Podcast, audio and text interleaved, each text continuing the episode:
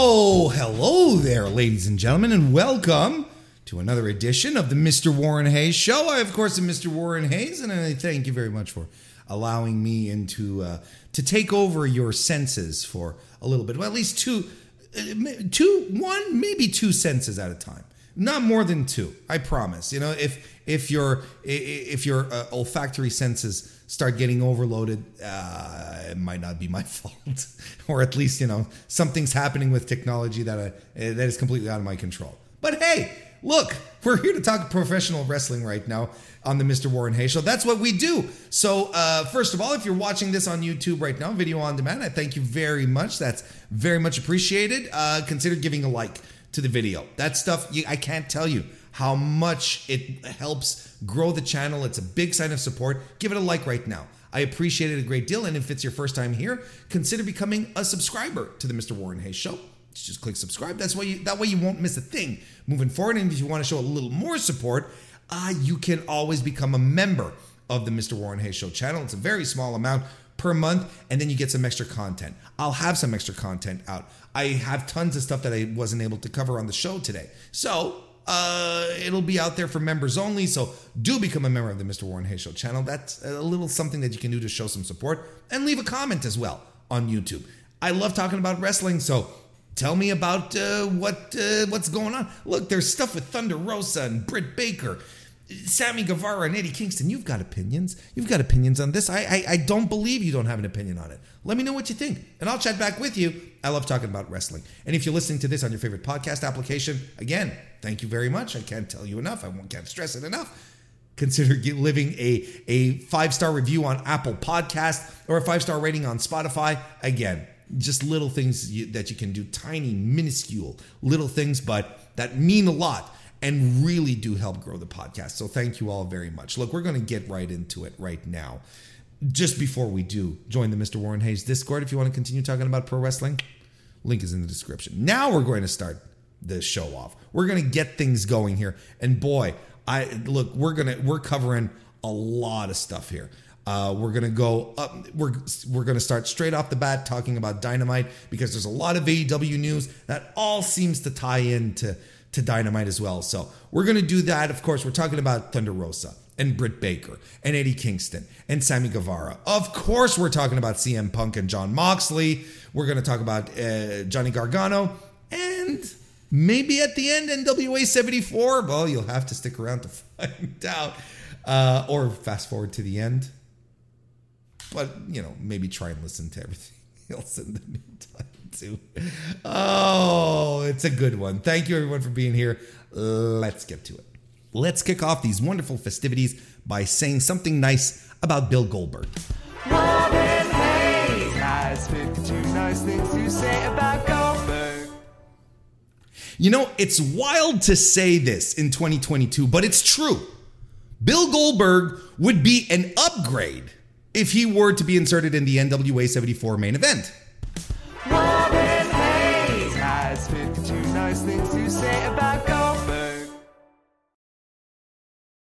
Crazy though? Isn't that wild? When you think about it, there is actually a match that you could throw Goldberg in and you'd be like, clear upgrade in 2022. Just, just bananas. This is the wild world of wrestling that we live in in, in, in 2022. And tonight we have a lot of wrestling to talk about.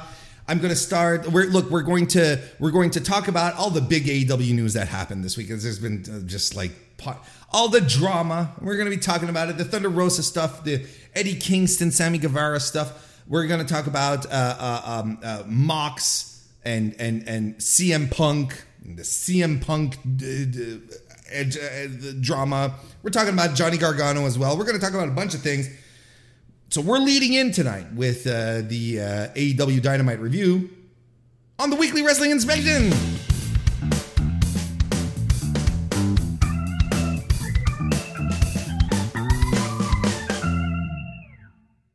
You know what? DGM's in the chat.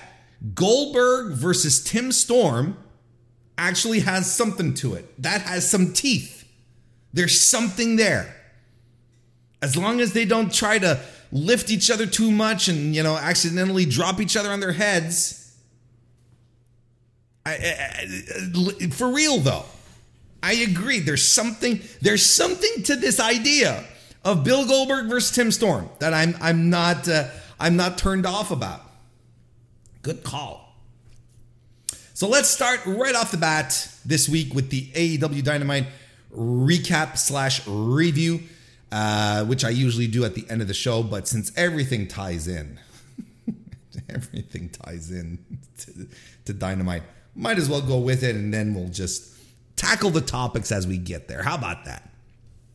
We're going to start the show with the same way Dynamite started with the with the promo. Now, okay, so if you are anything, you know, if you're even remotely close to my pet peeves in pro wrestling, you know that one of them, one of the uh, one of the top ones, is sitting down to watch a wrestling show and then having it start for some reason with uh, with a promo segment as opposed to a wrestling match.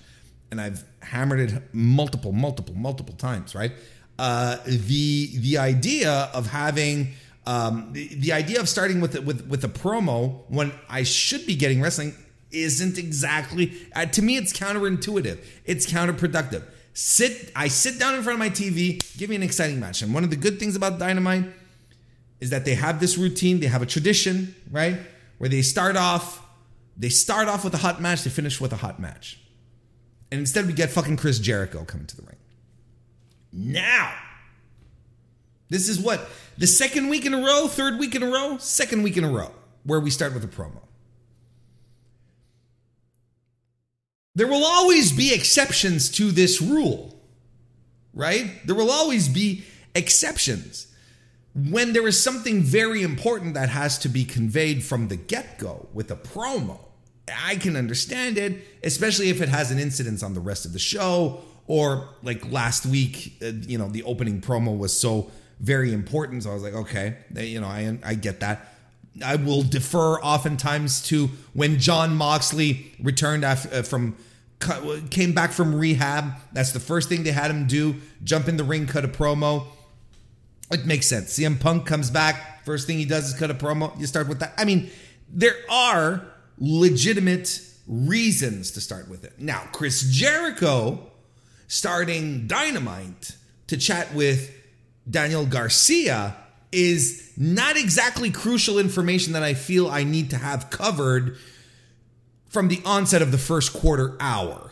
Does that make sense? Don't get me wrong, and I'm going to talk about it. I thought the segment was very good, but I don't think we needed it straight out the gate. It was a little weird to me. I legitimately think you could have switched the Lethal Dax match with the with the, the the opening promo, and no harm would have befallen anything. Uh, I don't think that the Garcia angle would have been less impactful. I think this was just yeah, I you know it I look it's a question of taste at this point, right? but I've become adverse to opening promos because of absolutely because of WWE. I'm not going to try and sugarcoat it. It is absolutely because of WWE. Spending all these years starting with eight, nine, ten minute promos every fucking week, every fucking show, because there's two, two to three shows a week.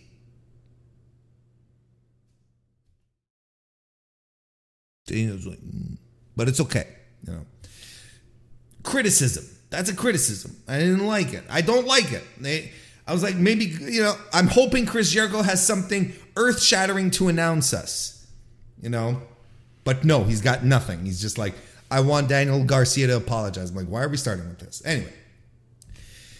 Uh, he hits the ring and he that and you know he asks Garcia to apologize to him. You know when Garcia hits the ring as well, and Garcia comes out with the Dragon Slayer graphics, not the JAS thing, and, and the audience chants what they were chanting to Daniel Garcia in that extraordinary match of the year that he had last week with Bryan Danielson. They were chanting, What? You're a wrestler. They're into it. This angle is connecting. Garcia's connecting. He says, uh, Garcia tells Jericho that the match that he had with Danielson last week was the kind of match he always dreamt of having as he was watching TV as a kid in Buffalo with his mom. And when Bryan stuck out his hand and asked for him, uh, asked for some, uh, asked him for some respect, right? He didn't care if people called him a sports entertainer or a wrestler. All he cared about right then and there was uh, was for for that moment for his hero to shake his hand. And Jericho, this is what uh, Daniel uh, Daniel Garcia said. Jericho ruined that moment for him. Jericho says he's sorry. Uh, he's sorry. He's sorry. Garcia feels that way, which is you know not an apology. Uh, but uh, he says there'll be tons of moments like that because he is the greatest technical sports entertainer in the world. And deep down inside, Dan Garcia knows he's a sports entertainer. And Jericho starts to egg him on. He says, I want you to say it. Say it. Say you're a sports entertainer. Bryan Danielson comes out. He has a microphone and he says, Look, you've got your mentor, uh, uh, Chris Jericho here uh, uh, telling you that um, uh, uh, you know bullying you into saying that you're a sports entertainer and uh, and that he you know he loved the match they put on last week he respects Dan Garcia and and you know everyone here in the audience agrees that Daniel Garcia is a wrestler Garcia is clearly confused like he is the you know mom and dad are having a divorce and you know they're asking him to pick and he doesn't know what to do. Um, and Jericho keeps insisting, and he he shoves Jericho to the mat, right?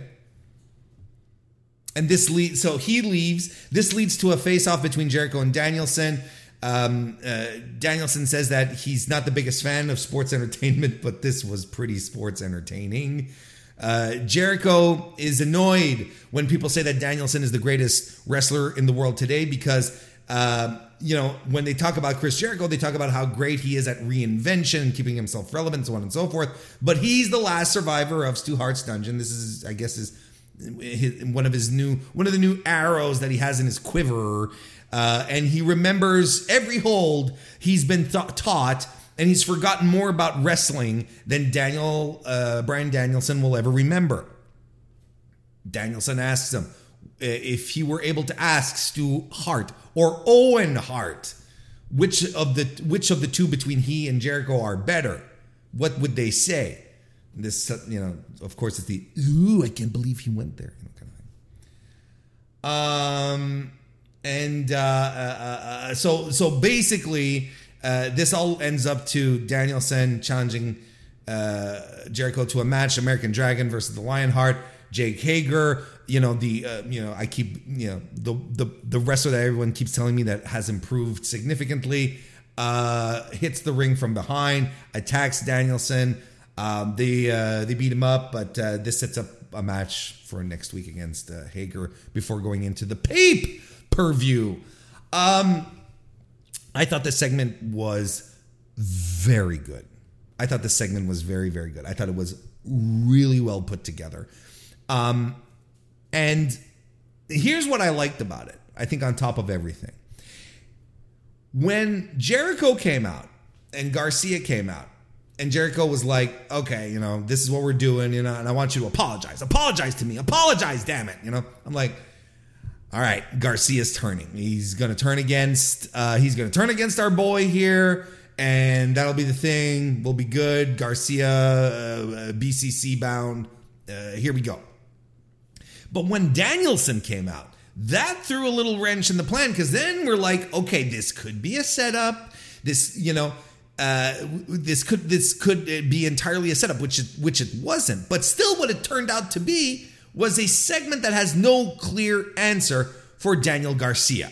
We don't know where he stands, so he could full on go BCC, or he could uh, end up screwing over Bryan Danielson and staying with the JAS, right? Like it, it legitimately can go either way at this point, and that's what I like about this angle. This is what I like about it. This is how I like how it finished. Is that we're going to go into all out uh, in this match for the custody of Daniel Garcia, and, but we're going to go into this match at all out and and Garcia is legitimately going to be the uh the wild card here. We don't know what he's going to do. He is he is he going to go with his hero or his mentor? I think look, and it simple basic story that took 2 weeks for us to get the full uh to get the full range on. We needed the match last week to set up the stakes this week and for Danielson to be like, "You know what, Jericho? You, you get on my nerves. And Jericho's like, you know what? You get on my nerves too. There you go. I like it. I really, really like this angle. I'm going to tell you something that I don't like as much. That, that, that, that, that, that, that's, it was grating me a little bit, but now it's full on grating me. Um, the, when Jericho was fighting with, with was feuding with Eddie Kingston, right? Remember what Kingston had asked for uh, from Jericho for their last match, right? He said, "You know, I don't want the sports entertainer. You know, I want I want the last survivor of Stu Hart's dungeon. I want the Lionheart. I want the uh, you know, I want the the the uh, the uh, uh, the New Japan Cup winner. Like I want this is the guy I want." I want the guy to come in and, and just tear everything everything down. The guy, this is the Chris Jericho I want right? And then Chris Jericho's like, yeah, okay. And then he comes out. And then he, Jericho, for his match with Moxley, sort of channels that energy as well because Moxley makes the same request. So I'm like, okay, but Chris Jericho's the sports entertainer. Like that's his thing. That's the whole thing behind his his stable, his gimmick right now is that he's not a wrestler. He's a sports entertainer. But he's going around and he, you know, he, in his match with with with um, Moxley was full on throwback. He had the ponytail, he did the thing, and, and he was wrestling like the Lionheart. You know, so I'm like, okay. Um, and now we're doing this again, where we're bringing back Stu, you're bringing back Stu Hart, and it's the Lionheart, Chris Jericho versus the American Dragon, and I'm like, Jericho's having it two both ways here. He's having it both ways with his wrestling character right now, and I don't dig it. You know, if anything, if he was truly a sports entertainer and if he really wanted to generate the heel heat and if he really wanted to piss people off, he'd be like, Oh, you want the Lionheart? Well, that's not what you're going to get because the Lionheart is dead and it only lives in the minds of you marks out there who sit around watching, you know, my old tapes instead of living in the present or something like that, you know. Instead, he's doing this. He's you know, getting the best of both worlds. He's calling himself a sports entertainer on one hand, but then he can be goaded into being a wrestler. Eh, when there was a whole feud a few months ago where it was like sports entertainers are better than wrestlers. So why would he want to go back? Like, you know, he was, you know, he could be standing there saying, I was making no money as the Lionheart. I am Chris Jericho, sports entertainer, and I am rich as hell, you know, kind of thing. So it's this it irks me because it goes both ways. Because he he he dips he dips in both sauces when he should stick to one. You know, he double it's not like double dip. Is it like double dipping? Because double dipping is kind of like when you you know when there's one dip for everyone and you have like you have a you know, crudités, you know, which by the way, the, the crudité is very fashionable. Uh, I hear these days. And uh, you know, you have a big plate of crudités, and you have like a I don't know, like a ranch dip in the middle, or something with blue cheese, or and and and you know, if you take like a baby carrot and then you dip it in there, and take a bite, nom, nom, nom, nom, nom, and you still have some baby carrot left, and then if you go back and you dip, you dip in there, that's double dipping, right? And that's kind of gross. You're not supposed to double dip because then because you're you know you bit into the carrot and you're putting your your your your your mouth juice into the dip for everyone to go and, and, and, and screw around with. And that's not cool. You shouldn't do that. It's unsanitary, especially in, in, in these COVID times. Uh, don't do that shit. Why am I talking about double dipping? Yes, because Chris Jericho is double dipping like this. well, yeah, so I think the analogy is okay.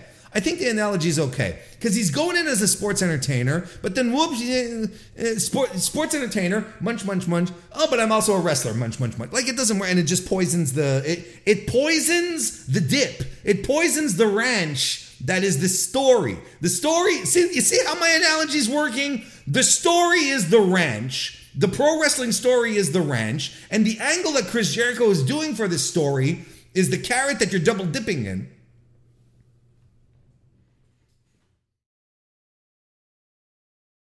Anyway, I didn't care. For, I didn't. I, I'm not caring for that. I think because I think we're losing. We're losing the. We're losing the plot. Kind of like, kind of like me and my show right now. um. So there you go. But I, I enjoyed the first segment, but there was nothing. I feel there was nothing, you know, earth shattering that absolutely needed to be settled uh, from the onset. Anyway, want to say hello to Anthony Down Under, who is uh, joining us here tonight. Thank you very much from Down Under. And we've got Matt Ritter of the Smacking It Raw podcast, who's here as well. He's going to keep everyone. He's going to keep everyone under control.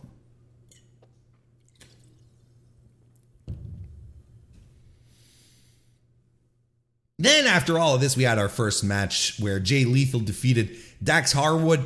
I thought this was a this was a a, a, a solid pro wrestling match that really picked up after the commercial.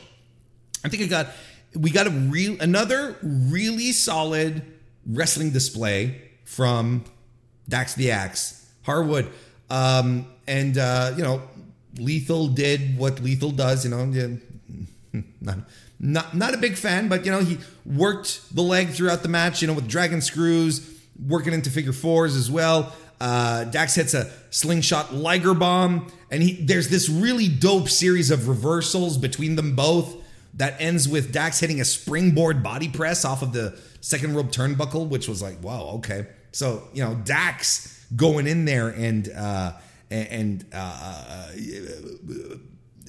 adding some more offense, some more moves to his um, to his repertoire, surprising us a little bit here. So I like that. Um, not that they, not that he never flies, but you know, I wasn't expecting uh, such a smooth transition here, so that was pretty cool. Uh, but uh, this all comes to an end when Lethal uses the tights to reverse a roll up into a roll up. So this was all a, a match made to build some heat for their trios match that is going to happen at All Out. Um, FTR and Wardlow taking on uh, taking on uh, Jay Lethal, and everyone was expecting, right? I mean, it felt it was kind of like by default. Jay Lethal, Sanjay Dutt, and Satnam Singh, who being the three that would be facing off the baby faces, right? But Sanjay Dutt came out, who I really like. I enjoy the work of Sanjay Dutt. I really do. I think he's a good addition as an on screen talent. I think he's great, actually. Sanjay Dutt announces that uh, the other two members are not going to be himself and Satnam Singh, who, but it will be the Motor City Machine Guns, Chris Sabin and Alex Shelley, keeping that forbidden door between uh, uh, uh Impact and um, uh, uh, AEW wide open. Look, I've got nothing bad to say about this. Nothing. And it's crazy how this level of news is being lost in the entire shuffle because this this is this turn this is about to turn up. FTR and the Motor City Motor City Machine Guns is a match that everyone wants to see because these are two fantastic teams. Motor City Motor City Machine Guns are just one of these one of these that have been around forever. Alex Shelley is you know he's one of these wrestling uh, marvels. So I'm excited for this match now officially. This is one of the one of the matches on um, on All Out that I'm excited for. Yeah, Thunder Rosa's there. She's not doing well, and she's uh, she's she's crying. She's uh, and she says that she's she's injured. She's hurt, and she has to step down from being AEW's World Women's World Champion uh, so she will not be defending the title at uh, All Out. And she she mentions that she hopes Toni Storm wins the interim title. So we've got the we we're getting an interim title for the women's title instead of just stripping. Uh, and she promises that she'll come back bigger, better, badder, stronger. Um, so went that uh, Daft Punk song, right? So let's start breaking this down a little bit because, as you know, there's a there's a few things to go down here. There's a few things. There's a few things we we need to talk about. First and foremost, the interim title is going to be this is going to be uh, uh, selected, uh, fought for, not defended, but uh, uh, uh, won at at All Out. Britt Baker, Jamie Hayter, Toni Storm, and Hikaru Shida are going to be the ladies competing for it, and uh, that's going to rule. Like this is a just this is a great this is a great title uh, match. This is a this is a great uh, this is a great addition to uh, this is a great addition to the uh, to the to the card. I've got nothing bad to say about it. I think I, I think it's a combination of four fantastic women, and, and the match is going to rule. I have no problems with it. Now, outside of this, once this sort of happened, when this happened, there were reports that started going around. Uh, the, the, the, the stuff going around the up and down here in regards uh, to Thunder Rosa and her standing within the uh, the women's division, coming from the, the, the flagship podcast specifically, they were saying a number of things in regards to uh, Thunder Rosa and her title and her status backstage. They outright said that she and Britt Baker have a lot of heat, heat that's been stemming for a while now at this point, and that Rosa also has heat with Jamie Hayter. Specifically, like they mentioned, specifically the idea, uh, specifically the idea of her uh, of Thunder Rosa breaking her nose, right?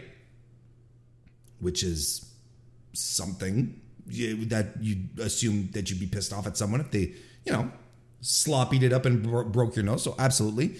They also added so and and and this caused a lot of stress there's a lot. There's a lot of tension backstage in the women's division, uh, and um, this led to also a couple of extra details here. One which I feel I feel is unnecessary, and for the record, I'm just gonna put it out there. But you know, one that said that Thunder Rosa was hiding in a bathroom stall after the match where uh, where uh, Jamie Hayter got injured. That she was hiding out of fear of being beat up, which I'm like, okay, regardless of whether it's true or not, I that's I you know that's unnecessary. That's that's some that's some weird information to leak.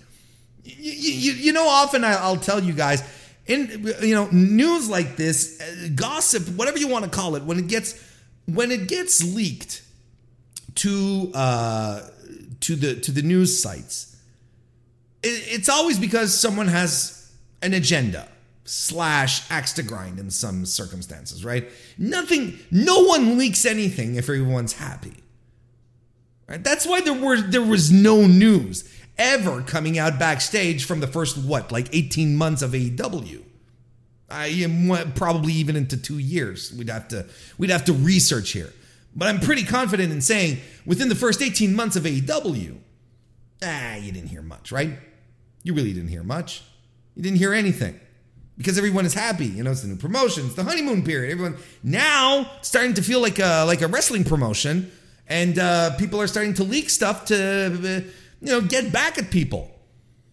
So the heat that's interesting. You know with Thunder and and and and Britt and Jamie Hayter, but Thunder Rosa going to hide in the in, in the bathroom stall. It, that just seems petty. That seems useless and pointless. There's no, there's nothing, nothing of value there, and it's, it really just feels like someone just adding a little, just uh, you know, adding a little twist to the knife.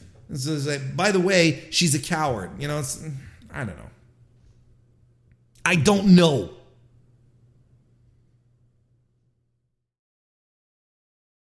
And there was also the rumor going around that uh, Thunder Rosa uh, said she was injured, but she's not.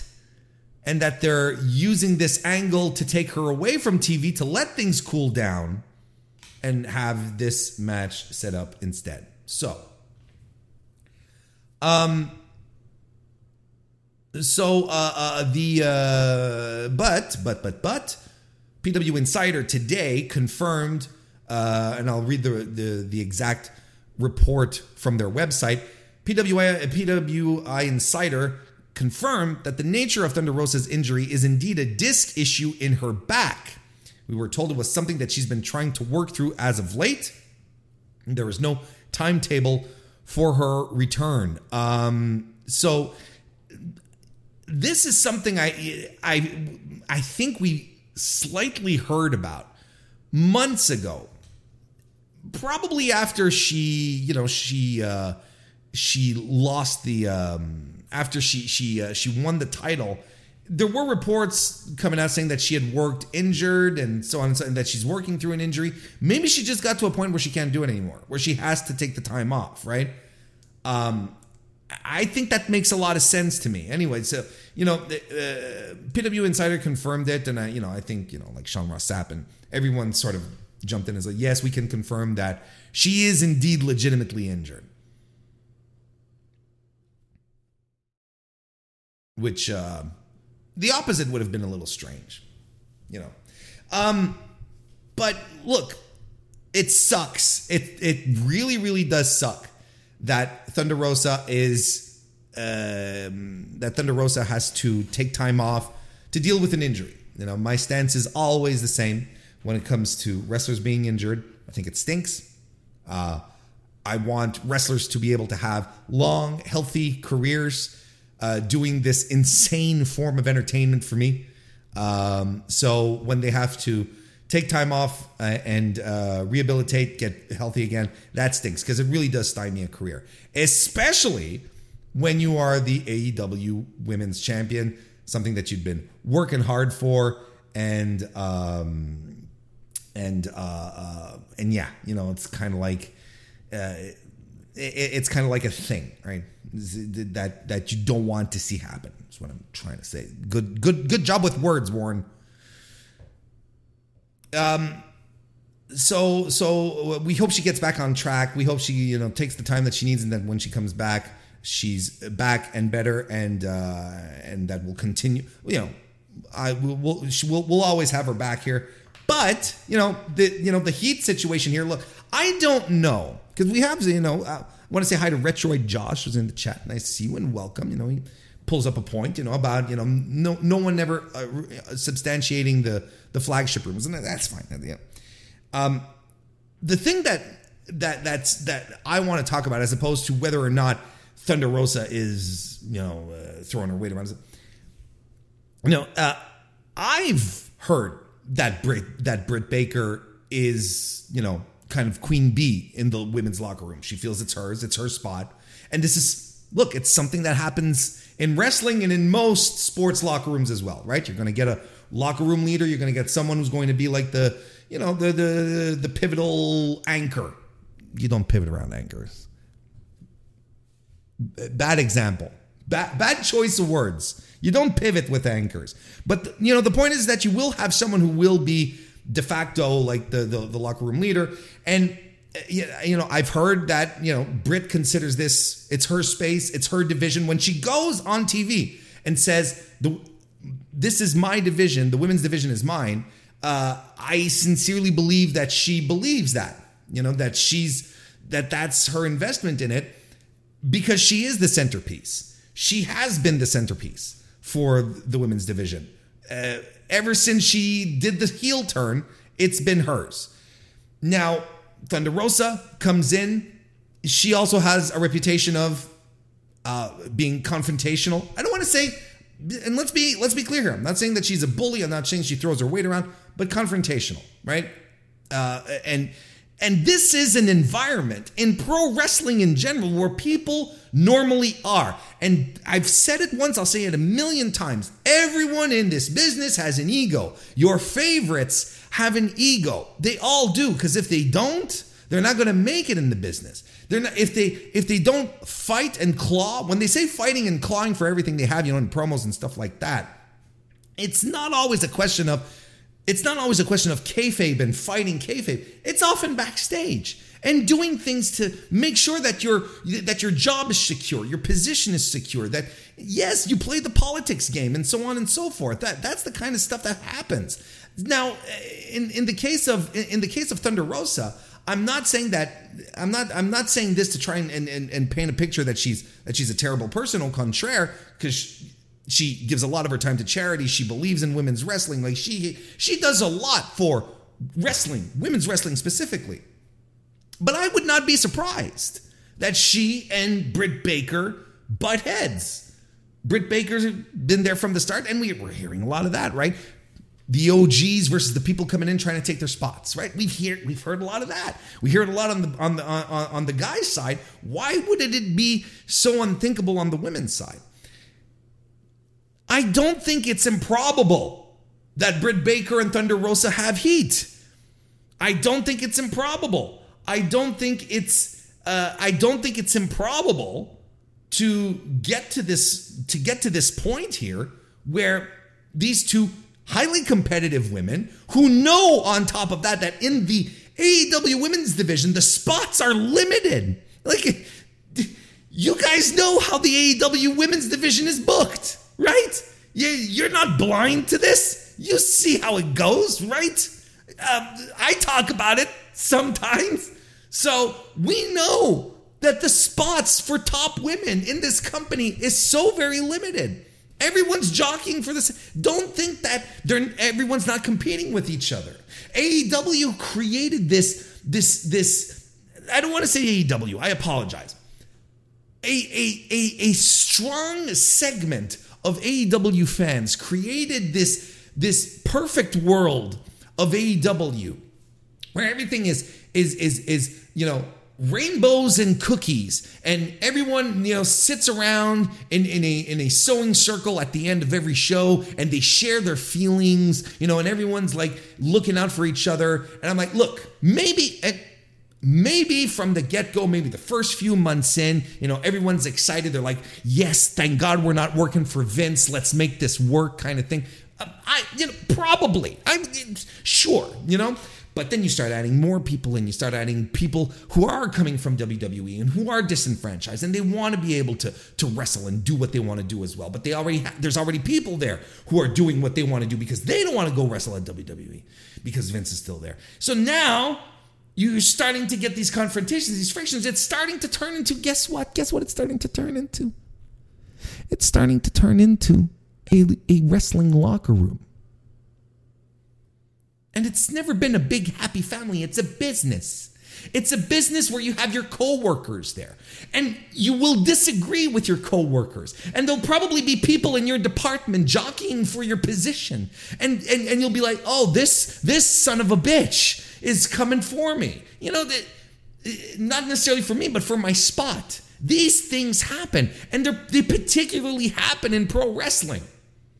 So I feel like there's a there's an entire subset of fans out there who are shattered at the fact or who do, don't want to accept that there are people in AEW that don't get along. Like, I, and I know they exist.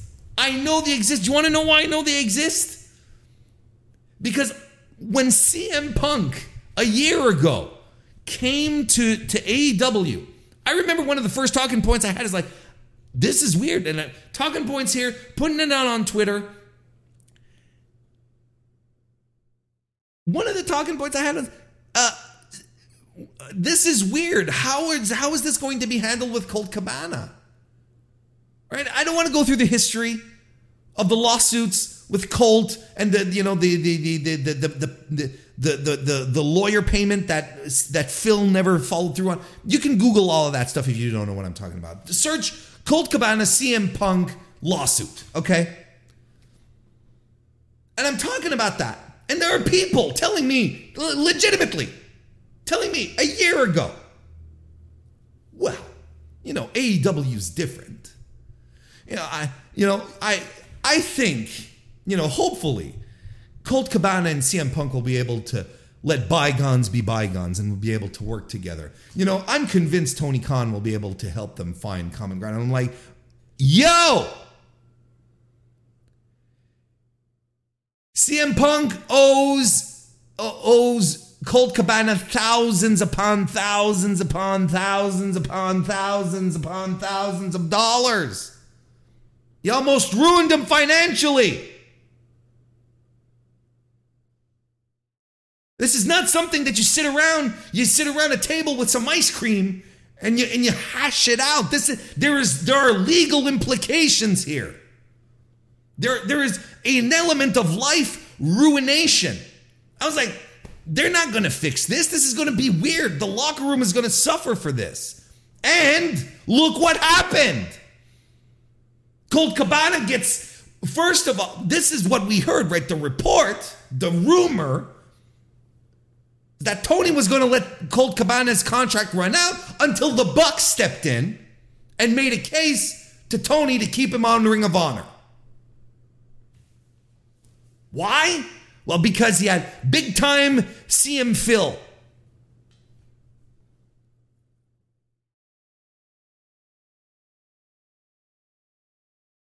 So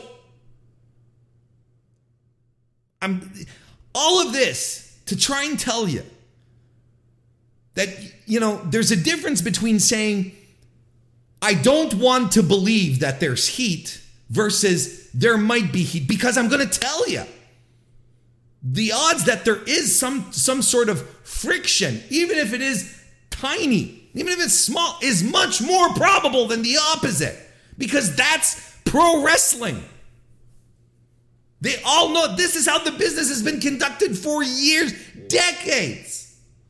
And don't fool yourself it's the same way in WWE it's the same way. And if anything wrestlers in WWE are just better politicians about it.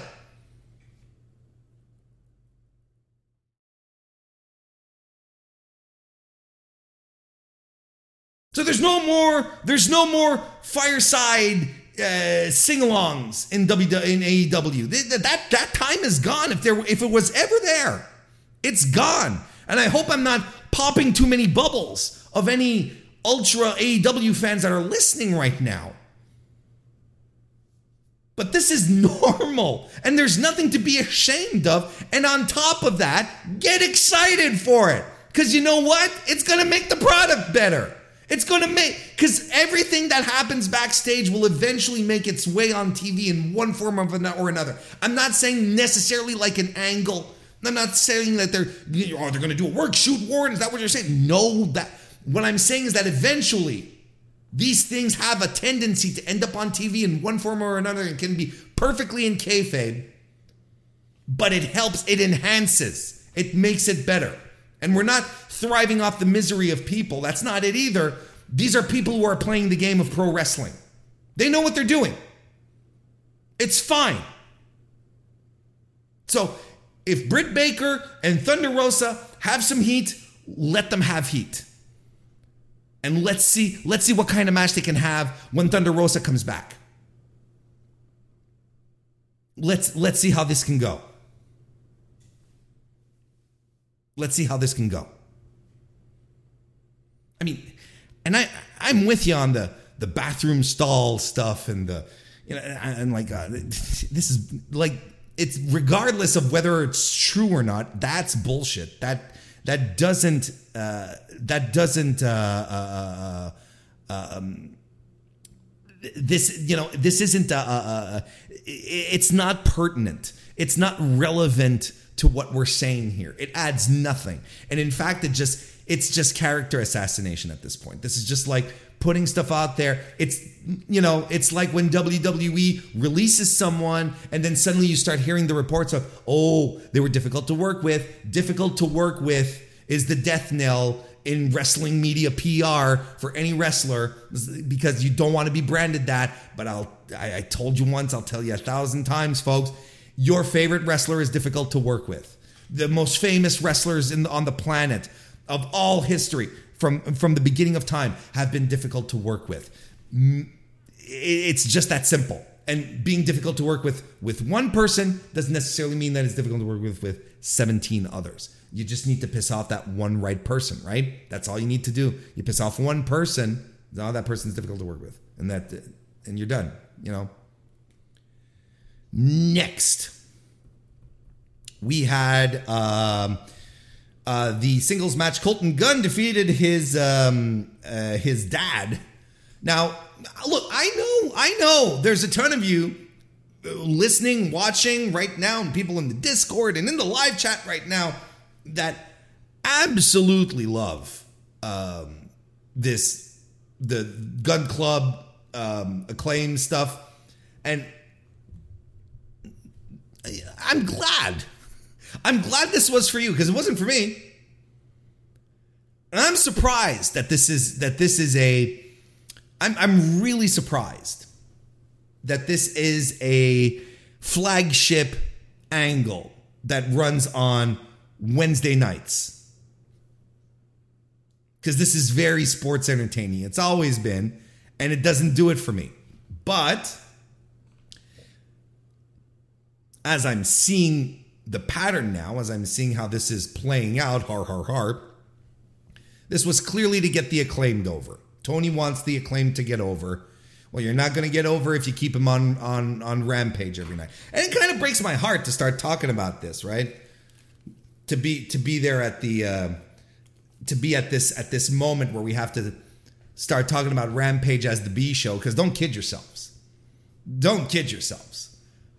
The only time Rampage is really good is when it's a live show.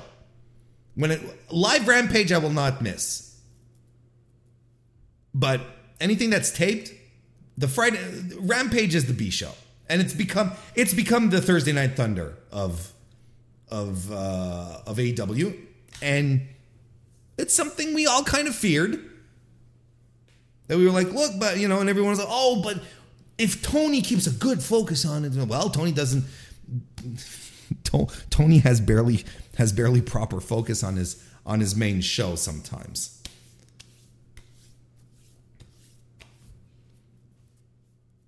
I mean, Rampage is the B show. We have to stop kidding each other. We have to stop. We have to stop pretending. We really do.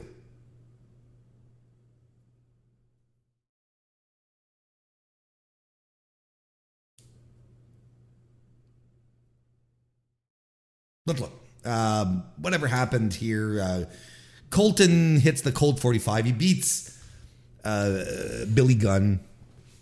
Post match, Stokely Hathaway is there and he gives the the Guns his uh, his card, and uh, then they attack Billy Gunn. And then the acclaimed come out to save him, and then a little later on in the show, the acclaim, and then oh, and then uh, uh, Swerve in their glory, uh, uh, uh, um, Keith Lee and um, Swerve Strickland come to the ring to fend off the the villains, the heels, and um, and Swerve in their glory a little later on, they have a uh, uh, they I mean them and and and and the acclaimed have a a segment where they go where they basically you know set up a match for All Out.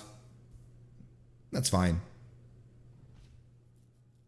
Again, I'm sure there's I'm sure there's people out there who are very excited about this match, and you know out of and I will tell you this, you know because I do see what they're trying to do here. This is uh, Max Caster's and Anthony Bowens' time to shine. These are guys that were brought in as uh, as prelim guys, and that's all they were. They were, you know, enhancement dudes who were just there to eat the pins, uh, be obnoxious, uh, entry level heels that everyone else would would would destroy to the delight of the crowd. Then the acclaim started getting itself over.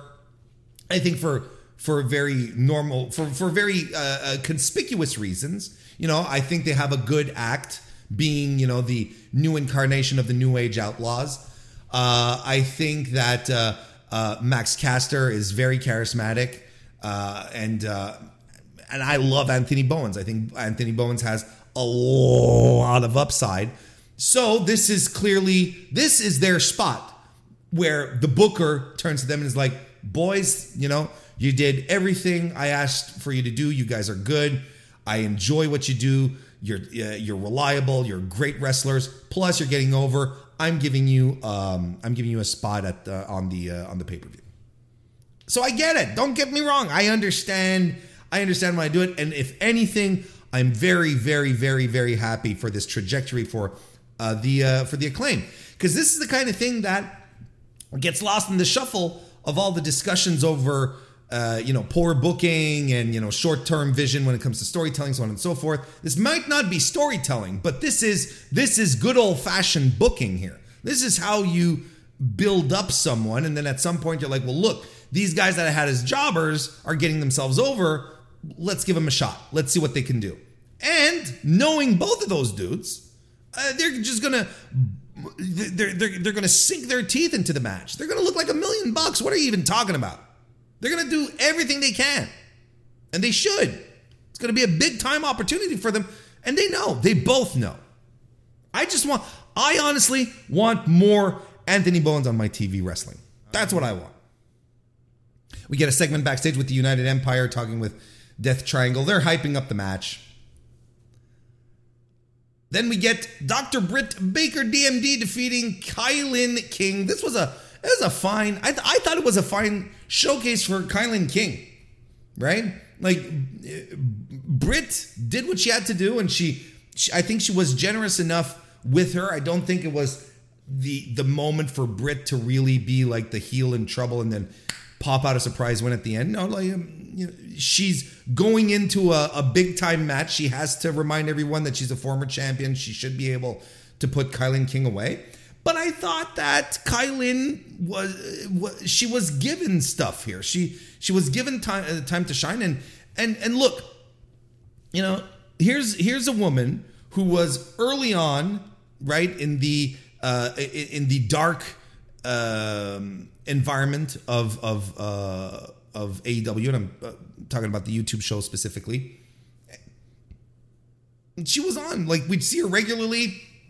She was even, you know, uh, a year ago she was representing AEW with Red Velvet at the Empower pay per view over uh, uh, uh, offered offered so generously up to us from William Patrick Corgan and, um, and, and and I thought she looked she looked I thought she looked even better than her Toni Storm match last week.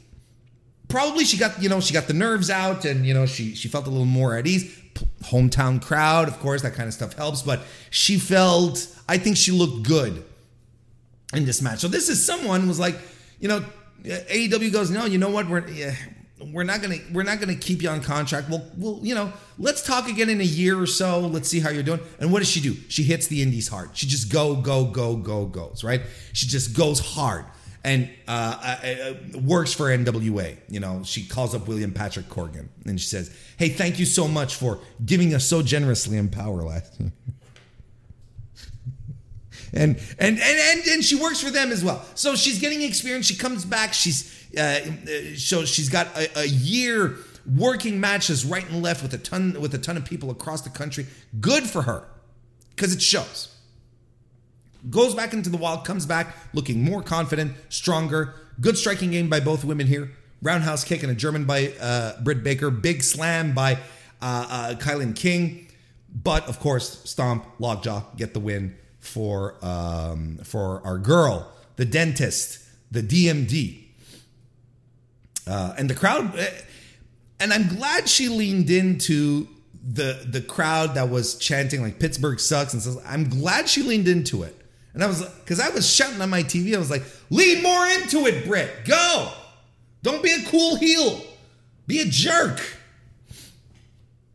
After the match, Britt cuts a promo on the baby faces of the four way. Toni Storms comes, Storm comes out. She gets blindsided by Jamie Hayter. Hikaru Shida then comes out with a kendo stick, chases off the baby face, uh, the heels, excuse me.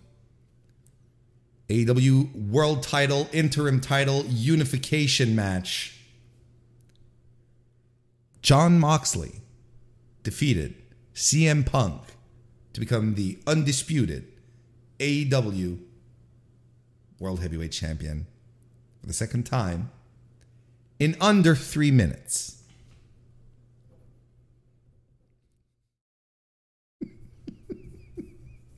What the hell is going on? What happened? What is this?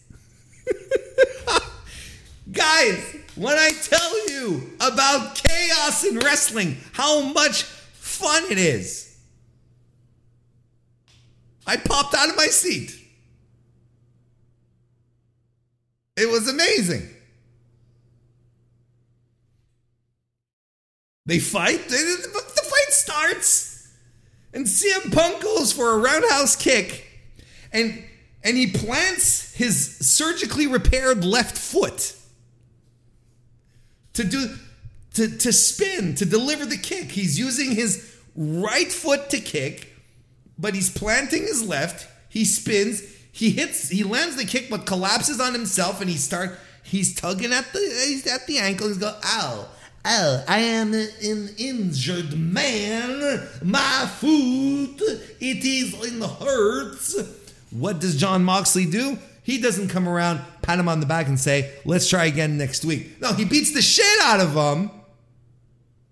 Delivers two Death Riders, pins him in according to cage match, two minutes and fifty nine seconds.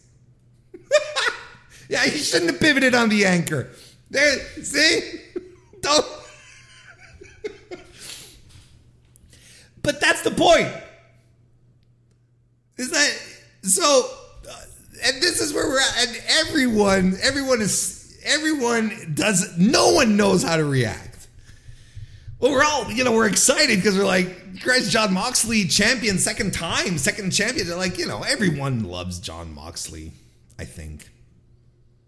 I think, you know, I, I, I think really people, sour pusses, don't like Jon Moxley. It's the sour pusses who don't like him and I don't hang out with sour pusses. But so everyone, you know, the crowd is like, you know, everyone is befuddled.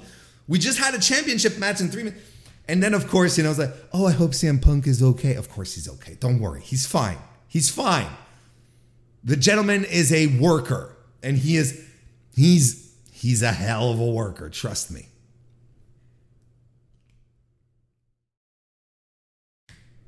And this is where we're at.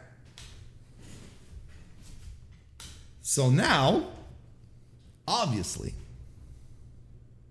obviously, here the question that we have is what's next, right? What are we doing? What what are we doing moving forward? Because I, you know, I I expounded on my my theory last week, right? We talked about it, and I was like, MJF is going to show up, and and and and he's going to cost Punk the match because there's no bigger match that AEW has in its pocket right now that they can just flip out of a Jon Moxley uh, CM Punk rematch than CM Punk versus uh, versus uh, MJF. I like it's legitimately the biggest match that they can that they can just flick on without any build, and people will be like, "Let's fucking go." You don't have to build this. You just have to do it. So I'm cool with this. But that doesn't happen at all. it doesn't happen even remotely as, as I thought it was going to happen. We get a new champion, and we still don't have a main event for All Out. According to Dave Meltzer, upstart journalist in the world of wrestling media that perhaps you've heard of, he says here, and I'm reading the article off of the uh, Figure 4 Online website. An AEW World Title rematch between unified champion Jon Moxley and former champion CM Punk is the main event for next Sunday's All Out. Speaking at the beginning of the post Dynamite Wrestling Observer Radio, Meltzer said the rematch is the main event, but isn't sure if they're adding stipulations or when they'll announce it.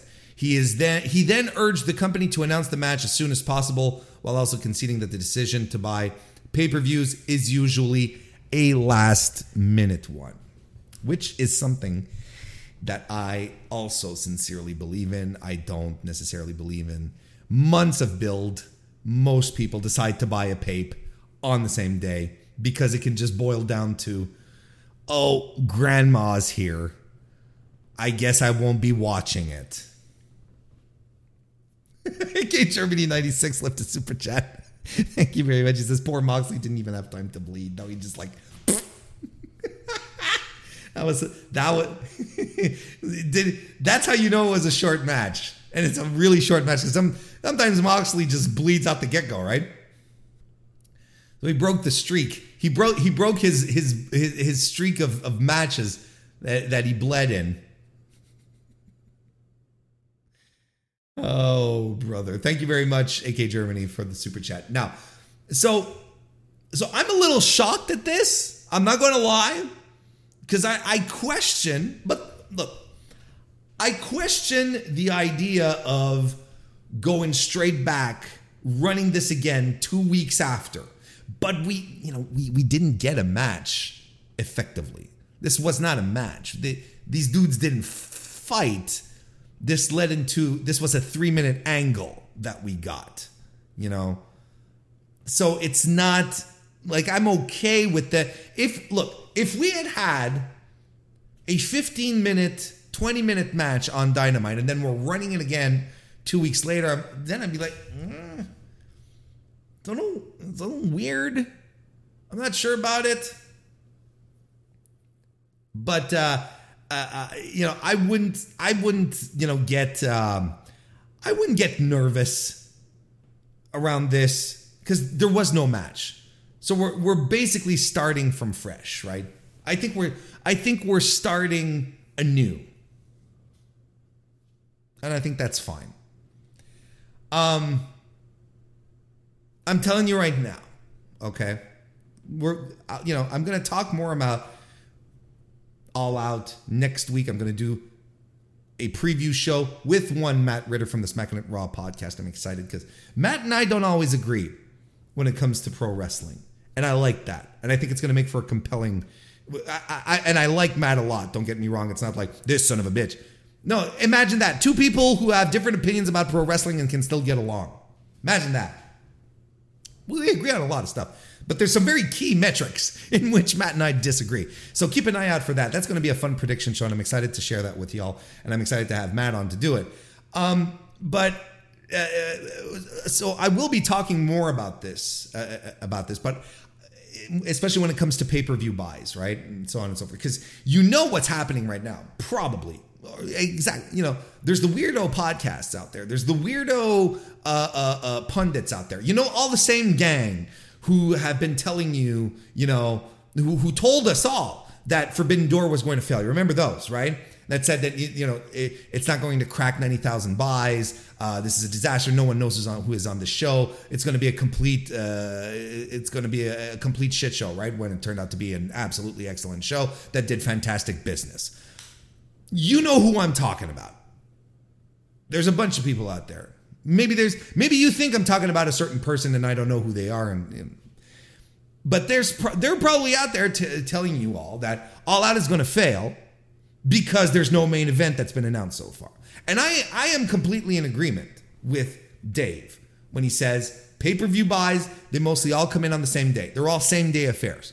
Even if you're even if you're building, you're building, you're building, you're building, you know, uh, I you know I don't think there's a metric to show that after a certain angle there's suddenly a spike in pay per view, uh, significant spike in pay per view buys. I don't think so.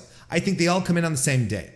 So you really have to the very last day to hype your pay per view. That being said, I think the build to All Out has been a mess. And I think it's been a mess for numerous reasons because of the injuries that plagued AEW with the top people over the summer. All of these people then deciding to come back. I think that that, that was also that I think that was also a problem all of these people coming back, just you know, and it's like, well, we now we all have to shoehorn them in into all these things. And honestly, I really feel like Tony Khan was scattered. I feel like on most things there there wasn't any focus. Not any focus. There was a lack of focus. There were things that were very, very precisely done, whereas the rest was just like a jumble. And I think there's not a better example than that than Rampage right now, where he's filling the show with all sorts of stuff on a 60 minute show, and he's not letting anything breathe. And this has been, you know, a criticism from a lot of people, uh, you know, over a, a long period of time that AEW doesn't leave things breathe. They'll announce something and then it'll be next on to the next thing, right? It'll be we're gonna say something happens. Now let's go over here. Now it's a, you know kind of like a you know crash TV kind of situation. And as funny as the Excalibur, you know, spouting off the entire next week's uh, card within 15 seconds is, it's also very exhausting to listen to when everything is go go go go go all the time. Because yeah, AEW doesn't have doesn't let time for things to breathe. And I think the all out build right now is suffering from that. I do, you know, I put a poll up here in the chat that I'm going to close right now. And I asked the, you know, the viewing audience, are you excited for All Out 2022? 40% of the audience, uh, 29% of the audience said very. 40% of my viewing uh, viewing audience said yes, whereas 20% said somewhat, 9% not really right? So there's look, there's still a significant proportion of people who are excited, and that's good. On my end, I really feel, and again, maybe it's just me in this circumstance, and it could be. I feel like we don't have time to breathe and to let these matches sink in, to let this build sink in. I feel like it's always a go, go, go, go, go situation here. Uh, I feel like he's in a rush to build this. And I think he is in a rush to build this we just need, you know, we just like to be able to savor our stories a little more, savor the moments a little more. I think that's I think that's normal. I think that's normal. And I'm not necessarily saying that it's a terrible thing that's going to spell the doom and gloom of the pay-per-view. I think it's going to do fine. It's going to do very good numbers. Is it going to do as good as last year? Of course not. It's not it's not there's no pay-per-view AEW is going to put on, put on for a while that's going to do as good numbers as the return of CM Punk to professional wrestling. Let's we're all going to be real with ourselves here, okay? But it's still going to do very good. It's still going to be a it's still going to be a very sought after show.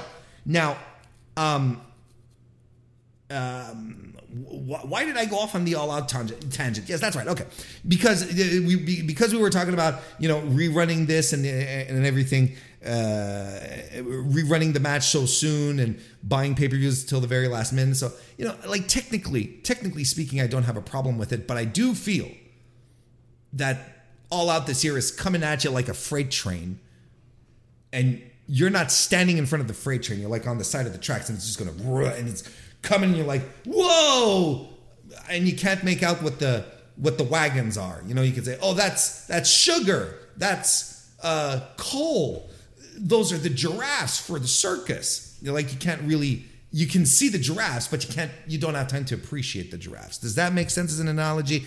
I feel like my double dipping analogy was better for the uh, yeah. Um, but I guess the point I'm making here is that you know there's going to be the doom and gloomers who are going to go, go out there and say because there is no main event this pay-per-view is going to fail. I'm going to say everyone chill the fuck out. Relax. We don't need everything you know i don't think it's going to be that big of an impediment. I really don't. It's strange but i don't think it's it's that big of an impediment. But because I love the chaos. See, I'm tuning in next week on Dynamite again because I want to see how this plays out. I'm excited for next week on Dynamite because of the chaos, because it's unpredictable, because I was not expecting a world championship match to go three minutes. I will add a caveat here. This is the this is the thing that we have to keep in mind. AEW is getting away with this because it's the like effectively like the first time that they that they that they put a big time world championship match with huge stakes, unification, and effectively swerve us into a non-match. This wasn't a match. We're going to be honest with each other. This wasn't a match.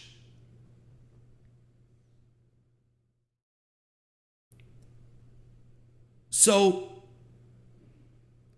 we're, we're, we like it and we're excited because we haven't seen it from AEW before.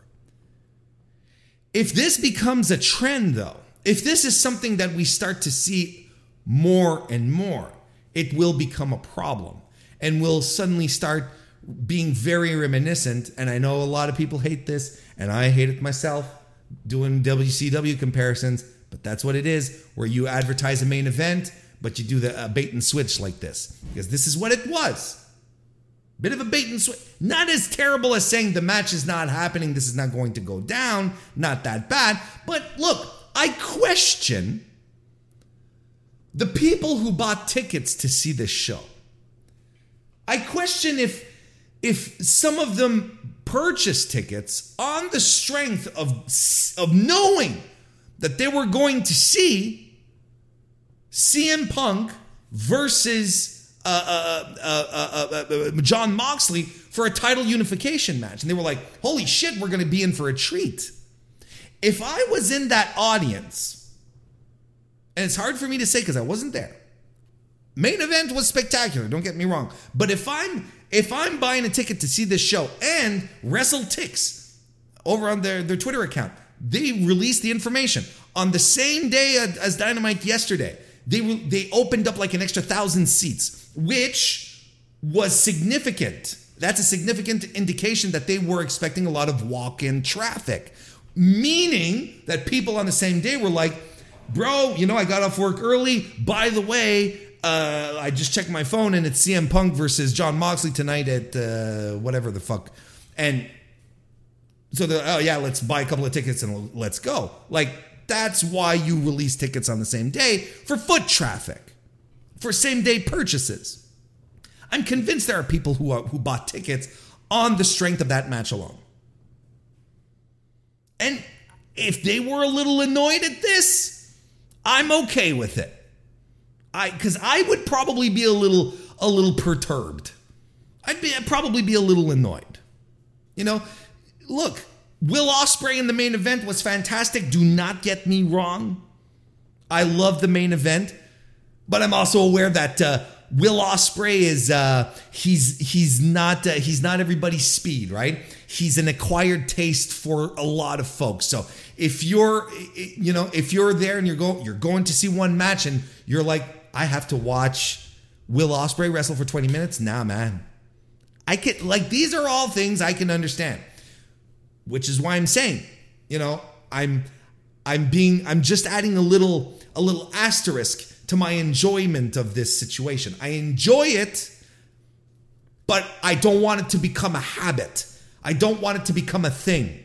Because if because that's the thing, right? Is that AEW holds a lot of goodwill amongst its fans. Tons of goodwill. Because most because every time it's promised, maybe a couple of side exceptions. Every time it's promised surprises, big debuts, so on and so forth, it's delivered, right? It never outright said CM Punk is going to debut at the United Center. They never said it. They implied it, but they never said it. That the United Center was sold out on the promise that CM Punk was going to be there a year ago. And guess what happened? CM Punk showed up a year ago. Unadvertised. Filled up the arena. That, and, and meanwhile, social media dropping hints, so on and so forth, never outright saying that he's going to be there. That's how you build goodwill. You have these big debuts. You said, we have someone big starting next week. Boom. Okay, maybe one week it's we have a special big uh, a big contender to come into this tournament, and it turns out it's uh, fucking John Morrison. Oh well, you can't win them all, but most of what you promise us turns out to be fantastic. And you know what? Following this, following this, you had Christian Cage who had to cut a promo, and I think it was lost here. It was lost in the confusion and the shuffle, and it was a, and it was a good promo. Don't get me wrong, but it was just like lost in the lost in the desert here. But then after that, Ricky Starks came out, cut an excellent in ring promo, great fiery promo about friendship. You'll notice when Ricky Starks frowns, how how hard he goes with his frowning. Oh, Heather, nice to see you, by the way. Sorry. Nice to see you and welcome. Nice to see you again. He frowns so hard that I'm afraid he's going to pull a muscle. Like he he's a very very intense, determined, fierce frowner. Like look at me like look, I'm frowning. So, well, you don't see much because of the glasses. I'm like mm. That's nothing next to Ricky Starks. It feels like you know, he's bringing down a third of his forehead and it's overlapping on itself on top of the bridge of his nose.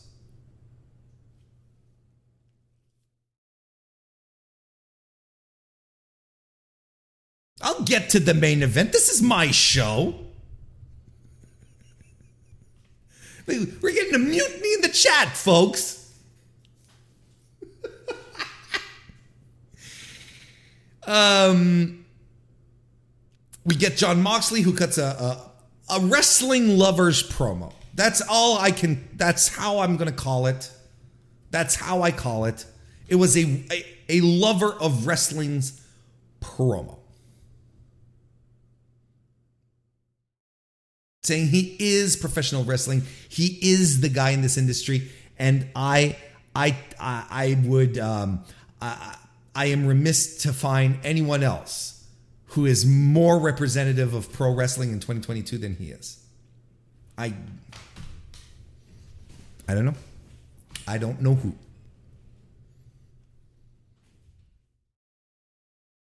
My my my wrestler of the year list is somewhat short this year. It's not as short as last year. Last year there was one guy. To me there was one guy, only one guy. This year there's two. Jon Moxley's one of them. And now it's time for the main event. You happy now? AEW World Trios title tournament first round match the United Empire trio of Aussie Open. Kyle Fletcher, Mark Davis, and Will Ospreay defeated Death Triangle, Pac, Penta El Zero Miedo, and Rey Fenix. This ruled something hard, something fierce. This was a an incredible television match. Now, I'm going to tell you guys again this week we're spoiled. Spoiled by television wrestling week in and week out. And it thrills me to be able to add WWE to this conversation because the Kevin Owens Chad Gable match was very good. We're getting quality, quality matches on a weekly basis. We've been getting them all throughout the history of AEW. And it continued last night with what a lot of people, such as Evan in the chat, is are calling one of the greatest television matches to ever be broadcast. And I will gladly say, ah, I back that up a little bit, but all right. like great. I think I think we can all agree that this was a an amazing match. Fantastic. I loved every second of it. And I think it boils down to a question of taste. I will likely remember this match. I will likely remember Daniel Garcia and Bryan Danielson too from last week much more.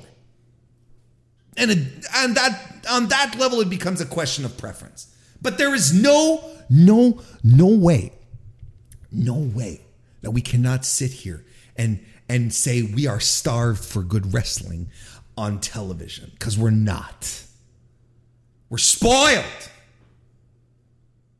Spoiled.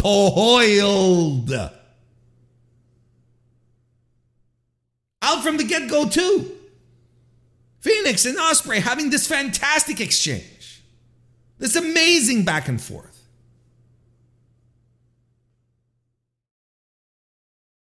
Everything they did, and and and and, and the, everything that Ospreay did with Pac was so tight, just amazing. And you know what this match reminded all of us? I will include us all in this. Reminded us of how fantastic, absolutely fantastic a pro wrestler Pac is. He is probably the perfect pro wrestler. He looks like a beast he's he's cut, he's built, he can do the power moves and he can do the aerial and the aerial insanity. I, I think he's he is the perfect pro wrestler. I don't know why the I looked at this match and I'm like, what is he doing with the this with the all Atlantic title just going around fucking OTT def- defending it? Give this guy a run with the main belt. What does Tony not see in him? That double stereo poison Rana spot. Are you kidding me? Ridiculous crucifix bomb by Penta on Kyle Fletcher. Pac hits a German, a German suplex. Will Ospreay gets right back up. Oz cutter. Avalanche brainbuster by Pac. Did you guys know that Will Ospreay legit has neck issues? You wouldn't know. Huge rolling stunner by Rey Fenix. He goes for a, not he, but uh, uh, Will Ospreay goes for a Stormbreaker. It's reversed into a Rana, and Pac goes to goes up hit for the red arrow, the black arrow, right? I'm sorry. Pac goes for it, but Ospreay lifts the legs, and he just landed over the legs, and that did not feel good for Will. Did not feel good for Pac. It didn't feel good for anyone. A destroyer by Penta. Pac moonsaults to the floor off of the off of the what the like this eight inch six inch round wrestling post? Not off the turnbuckle or off the ropes. It's like the size of the, this big. Kip Sabian interferes he thinks he's under the, the, he being Pac. He thinks he's under the, the, the box, but he's not. It's a who the hell cares? Someone that got beat up. Kip Sabian attacks Pac from behind to set up the match at All Out, and this also allows the United Empire to triple team Death Triangle for the win. What a fantastic, fantastic, fantastic main event. Absolutely outstanding. And then what happens? The elite come out. And then we get that that juicy, juicy uh, uh, Kenny Omega, uh, Will Ospreay standoff. Mm. It's so good. And yes, I heard the the the the post match promo from Kenny Omega where he's basically deriding Will Ospreay and Will Ospreay all he's all he can do is stand there and his boys are holding him back and I love a I love me a good work. Elite versus United Empire next week is going to rule. And this is what I this is what I'm hoping. Cuz you, you know you know Will Ospreay is going to bring it. You know the Jacksons are going to bring it. I'm excited to see how much Ospreay uh, uh, Omega is going to bring it in regards to the injury angle that he's running. So we'll let's save that as a talking point next week. But what I'm really excited for is for Aussie Open to finally get like a real deal opening to shine. And I feel that if they start pairing off with the Bucks, then things are going to get really, really interesting. Because Aussie Open, this is the thing. A lot of us have seen matches from Aussie Open over in, in Rev Pro on the British circuit. And anyone who has will tell you these guys are fantastic. They're phenomenal as a tag team, just absolutely phenomenal. And I can get anyone who's watched him only on AEW go, uh, are they really this good? I don't see it. Uh, and I get it. And I think that with the Bucks, the Bucks are to the Bucks are to give them time to shine. They're to and they're going to work off of their own strengths. It's I'm excited for that match next week. I'm excited for that match next week and clearly the you know there's still there's still some ammo to this Will Ospreay um, to this Will Ospreay uh, uh, Kenny Omega stuff, which I'm stoked for. I'm really really stoked for, and I kind of feel that's happening in New Japan. I kind of I I don't know why. I but I have a feeling. I, it's my, my my my instinct, my gut is saying that this is going. This is something that's going to happen in New Japan Pro Wrestling Because like Kenny said, you know, it's like you know, you couldn't beat Ome- you couldn't beat Okada. You lost to Okada, but you know, I left New Japan in your hands, and you know, you you, you can't live up to it, son. And I know at the same, also, you know, I I know uh, Jim Jim Ross and and and Taz were freaking out at what Will Ospreay was doing, right? And that's that's something, especially when it's when it comes from miserable old Coot Jr. It's nice to see him have a little spark again. It'd be nice if he was able to to work his emotions a little more with other members of his regular roster. You know what I mean? But we'll take what we can get. But yeah, I mean, this is uh, this is great. This was great stuff. Just great stuff. Great stuff to end to end the show. But we're not done talking about AEW just le- just yet. Cause on top of you know all of the backstage news, the you know the Hangman Page, uh, CM Punk business, which is still you know Tony addressed it this week and was talking about how um, was was talking about how uh, um, you know CM Punk has some unresolved anger or whatever. On top of all of that, we learned that Eddie Kingston got silently suspended after a backstage altercation with Sammy Guevara. It was PW Insider. PW Insider getting the big news this week. They reported, and I'll read the report directly from Mike Johnson, if you don't mind. And Chad, I would love to hear your opinions on this as we go along. Wednesday morning, PWInsider.com noted during the We Don't Need the Stinking Name show for the PW. Oh, Jesus Christ. That's a hell of a plug they put right there.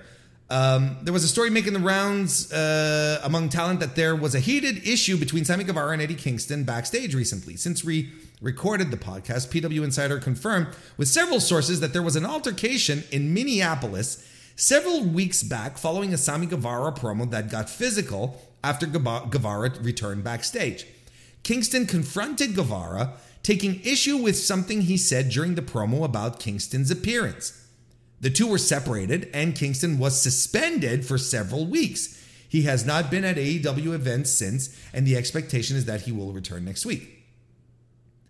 When reached for comment, Kingston confirmed the suspension, stating, quote, You know the truth. I wouldn't lie. I was wrong for being unprofessional. That is the blind fact. He did what he did, and the public can judge that.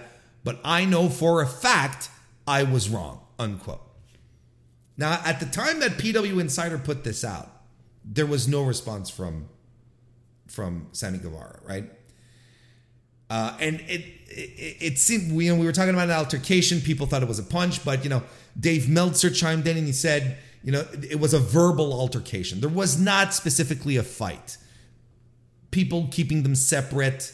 There might have been some touching, but you know, that was the uh, that was the long and short of it.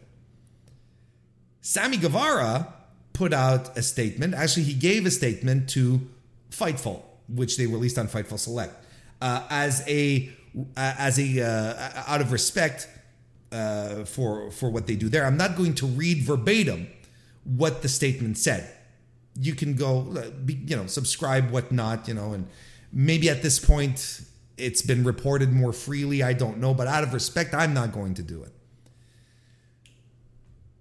But uh, the uh, the the crux of what Sammy talked about in his statement was that he was considering himself a, a professional. That look, here's the the basic story he was saying is that usually before going into a promo,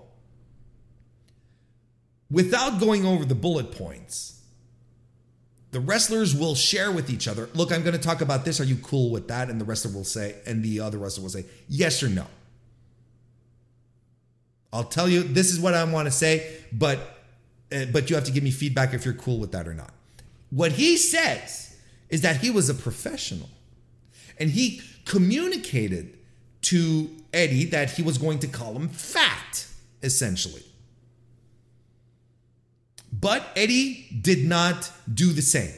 neither through uh, Tony Khan, the producers, or um, directly to him, right? So, um, so you know, Sammy was bas- is basically says in his in his comment that I was doing this out of my own character. I'm an asshole. Everyone thinks I'm an asshole, so it would make me a, a, a top asshole to call a top babyface, someone that everyone's like that everyone likes, Eddie Kingston, to call him an, to call him fat, to body shame him essentially. But Eddie didn't do. He wasn't professional. You see, he didn't communicate with me, right? So he started flipping out. He started throwing things around. He said, "You can't call me fat," and you know he's trying to face palm him and so on and so forth. And then they were split apart, and Eddie was sent away, and uh, fucking uh, Sammy says in his statement that oh he went for uh, he went for uh, uh, uh, uh, uh, anger management. I'm like holy shit.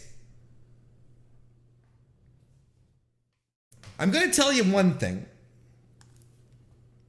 We're look straight off the bat, ground floor, right? I'm sure both of these guys are at fault here. It always takes two to tango in these types of situations. Uh, Eddie, Eddie's a uh, he's a volatile guy. Uh, you know, Sammy, we're we're getting to know Sammy. Seems like a bit of a hothead himself. Um, you know, again, kind of like what I was talking about earlier with Britt Baker and Thunder Rosa. Not everyone, in the, not everyone working with each other is gonna is gonna is gonna get along. That's just impossible. It just that that's just not a thing. But I am gonna say this. I I I am gonna lay this out here. You have two statements here, and one guy, in this case Eddie Kingston, comes straight out and he says something very very basic, and he talks directly to Mike Johnson of PWI, and he says straight up uh, not PW, uh, Pro Wrestling Insider. PWI can also mean Pro Wrestling Illustrated, but uh, Pro Wrestling Insider. And he says to him, Mike, uh, here's the here's the deal. I was in the wrong. He says it. He says it word for word in the quote. The, I was wrong for being unprofessional. That is the blind fact. He did what he did, and the public can judge. But I know for a fact I was wrong. Taking accountability, responsibility for what he's doing. And he leaves it at that. And that's all we need. Honestly, that's all we need. Don't need to go any further. Sammy comes in with a with an essay and he reiterates his version of the story. But we at this point we don't care about his version of the story because the other guy admitted to doing something wrong. But he wants to continue driving the knife in here wants to continue burying the hole, digging the hole, wants to continue going. That's what he's doing here. I uh, I was a professional. You know, uh, I mean that you you check with other people what they want to be said. I have worked programs with Matt Hardy and Chris Jericho. This is what he says. I'm paraphrasing, but this is what he says. I've worked programs with others like Matt and Jericho, you know, professionals, not these weirdos like Eddie Kingston who are not pros and who flip out and, and don't follow the rules, right? So what am I supposed to do? And he keep all he does is deflect, deflect, deflect, put more, try to dump more blame on Eddie Kingston. And as I'm reading it, as I'm reading the statement, I'm like, I don't understand why he's doing this, and he looks like an ass doing this. He's coming off as a complete and utter jerk because he's piling on. Well, all he could have said is he could have said, "Yeah, you know, I uh, Eddie went off. He owned up to it. That's cool, but I hope it doesn't happen again." Like it could have been just as simple as that. But no, he he decides to give us his side of the story when it was completely unnecessary, when he didn't have to defend himself. Now he feels like he has to defend himself over something that another guy completely owned up to. And all he's doing here is throwing more and more shade on Eddie Kingston, and it stinks. It's a terrible statement. Now, if these guys have backstage heat for whatever reason, like I said, I mean, look, it's cool. I, I'm, I much prefer the chaos than anything else. I, I won't say it enough. This kind of stuff, I think, it, you know, it's it's part of the business, and it's one of the reasons why it it, it, it makes wrestling spicy and interesting. So I'm not here necessarily picking sides. And if anything, like you know, I've dropped a couple of times. You know, in my in my regular job, I do PR all the time. This is a very very poor PR move because you the the guy because one guy already took responsibility for it and you just keep shoveling shit on him, but he's already taken responsibility. You look like a brat, Sammy. You look like an in, like an ingrate at this point. Because all you're doing is continuously shoveling things on a guy who's already owned up to it and said, Yeah, it's my bad. He did what he did, but what I did, it's on me. And I that's it. No, he didn't apologize, but he doesn't owe an apology to us in the public. So that's between you guys. Is that why Sammy decided to go down this road? Say, oh, he didn't apologize. He didn't come and shake my hand. That that's shit that should happen behind the scenes and is none of our fucking business. But now Sammy is making this our business. And now he's going to wonder, oh, people love to hate me and I don't know why. And there you go. This is a reason why. And honestly, you have to be able to take a step back and, and have just enough self awareness to be like, look, Eddie Kingston is a beloved wrestler by the AEW fans. He is an he is an he is a darling amongst online fans. Everybody loves Eddie Kingston. Are you going to go on this campaign against him? That is also very ill advised. I'm telling you, some of these wrestlers could benefit from having some PR advice. Because if he had come to me, he was like, Warren, what should be the strategy? Is like, uh, send out a line, say, just, you know, I heard Eddie's response. I'm glad he owned up to it. To me, that uh, to me, you know, puts everything to bed as far as I go. Something like that. We're good. Not this on a fucking notes app or whatever. I'm convinced he wrote it on a notes app. Oh, Sammy Guevara, the character, not Sammy Guevara, wrestler. Jesus Christ.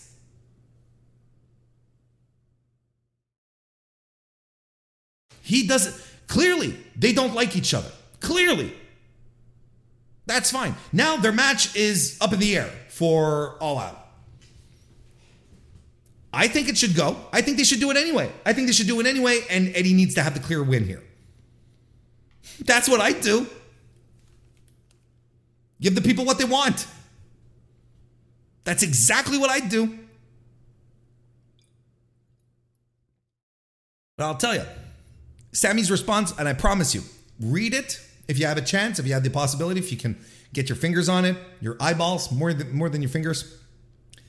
Read it, and in the context, realize just how terrible a response is when someone has already responded. Yeah, my bad. Because if Kingston had come out combative in his response and be like, Guevara was coming after me and he was saying shit about me, and Eddie Kingston said, It's my bad. It's on me. Terrible.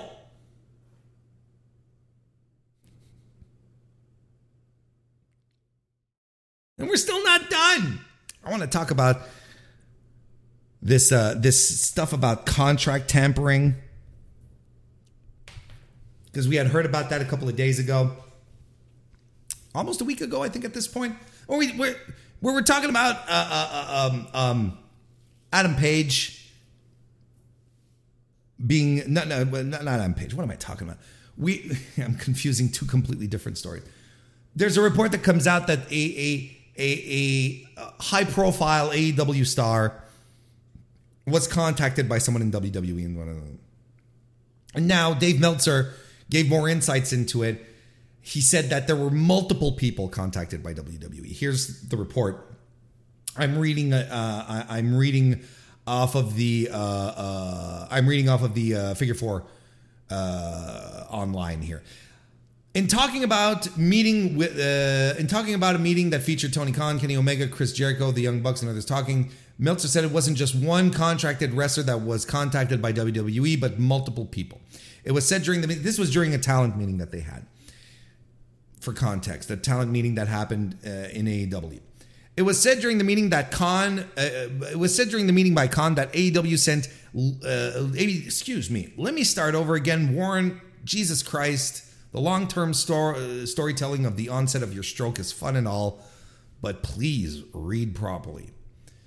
It was said during the meeting by Khan that AEW Legal sent an email to WWE co CEOs Nick Khan and Stephanie McMahon warning them not to tamper with any contracted talent.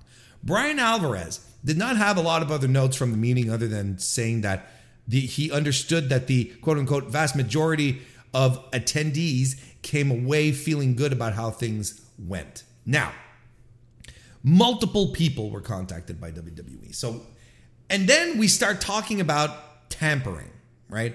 And you'll notice, you'll notice on, you know, Dave doesn't talk about tampering. He says contacted by WWE. Because as far, I don't, I'm trying to say too many things at once here. As far as I understand, there is no such thing as contract tampering in this circumstance that is professional wrestling. Now, I'm not a contract lawyer. I do have a work contract with my employer. So I decided to chat it up with someone in legal, someone I get along with at work. And they're like, look, can you give me some insight on this? Talk, talk to me about contract tampering. And, I, you know, outright told them, you know, and they themselves were like, well, look, you know, I don't understand. You know, you'd have to show me one of these contracts so that I could have the full fledged uh, picture here, right? But since this idea of contract tampering in sports exists, usually when there's a governing body that exists over a sports league or you know a bunch of franchises, someone, uh, an organization that oversees all of the contracted uh, uh, uh, sports figures, athletes. Um, and uh, uh, uh, and they establish these rules. It's not usually something that's in a contract. It's usually something that binds. Uh, it's something that binds the the the the owners of clubs or sports teams or whatever that binds them together, right? So, um, it's like you gave me the example of the NFL, where the NFL has a um, has a, a, a, a window where negotiations can happen during the free during the free agency period, right? Because as long as a as a a football player is contra- is contracted by a team, another team can't come and try to make him offers. That's that's contract tampering. But there's are periods that are reserved for this, which it's completely legal and so on and so forth. He says the problem that becomes that that exists that's inherent with contract tampering and why it is difficult to um, that it's difficult to to prove in any circumstance. He says even with your contract, Warren, we'd have difficulty proving it. Is that we have to if we want to pursue litigation in a civil court, by the way, because it's not a felony, right? If we want to pursue litigation we have to be able to prove that whoever tempted you over to the other side forced you into bre- breaching your contract obligations before your contract came up. So, so and he gave me the very clear example. Let's say you talk to one of our competitors and they say, We're ready to make you an offer for twice the amount of money that you make. You have to start in a month. Okay? You have the right to come to us and say, I'm terminating my contract, I'm, I'm, I'm quitting, I'm leaving. But you're on an NDA for 30 days. So if they say they want you in a month, that's fine. If they say they want you to start next week, you can't. So if you start in a month, there's really nothing we can do because we cannot prove without a shadow of a doubt, unless we really want to pursue and we really want to get ugly with it, we can't prove that you left because these people contacted you uh, uh, uh, because these people contacted you while you were still under our employ because technically there's no such thing as there's no rules for tampering if you were to uh, you know to uh, to break your NDA, your your non compete. It's not a. It's, it's not exactly. It's not called a non compete, but you know. Um, if you were to break your non compete after your contract, then we might have a leg to stand on. If you were to fake illness for the rest of your contract while letting it run out while still collecting a salary from us, for instance, and then going to work for another, that could be perceived as tampering because they're forcing because they're forcing you into breaching your contract. So he says for your wrestlers, for your wrestlers, I don't see how anyone can call this tampering because it, it's not an association. Everyone just picks up the phone and says, "Hey, how you doing?" They can chat with each other very informally and say, "So when is your uh, when's your contract up?" And it's up to the wrestler to decide whether to say it or not. And says, that's the thing is that in tampering, there's always two people. It it goes hand in hand. There's the tamperer and the tamperee. So even even if you want to go, you want to stomp your feet and go, what a vile thing to do by WWE. So unsportsmanlike and such. What a dishonorable thing to do. Even if you want to go down that route, someone who want someone who breaks their contract off of an offer that they ref, that they got is still as guilty as the tamperer. The temporee is still as guilty as the temperer. Temperer, temporee, tempering. But that's the that's the thing is that it takes two to tamper. So you can't just like put the blame on one uh, on one organization. If the other guy says no, then he's flawless. That's not a problem. And the other guys just tried their luck. So I asked them, why then? why then would the legal department of this wrestling promotion, if tampering isn't a thing, why would they send an email off to uh, the CEOs of the other company to let them know, back off, motherfuckers, right? And he said, Look, I don't know. I'm not in there with their strategy. But if I were to do that, that would be to protect myself legally if there were ever a case that had to be open.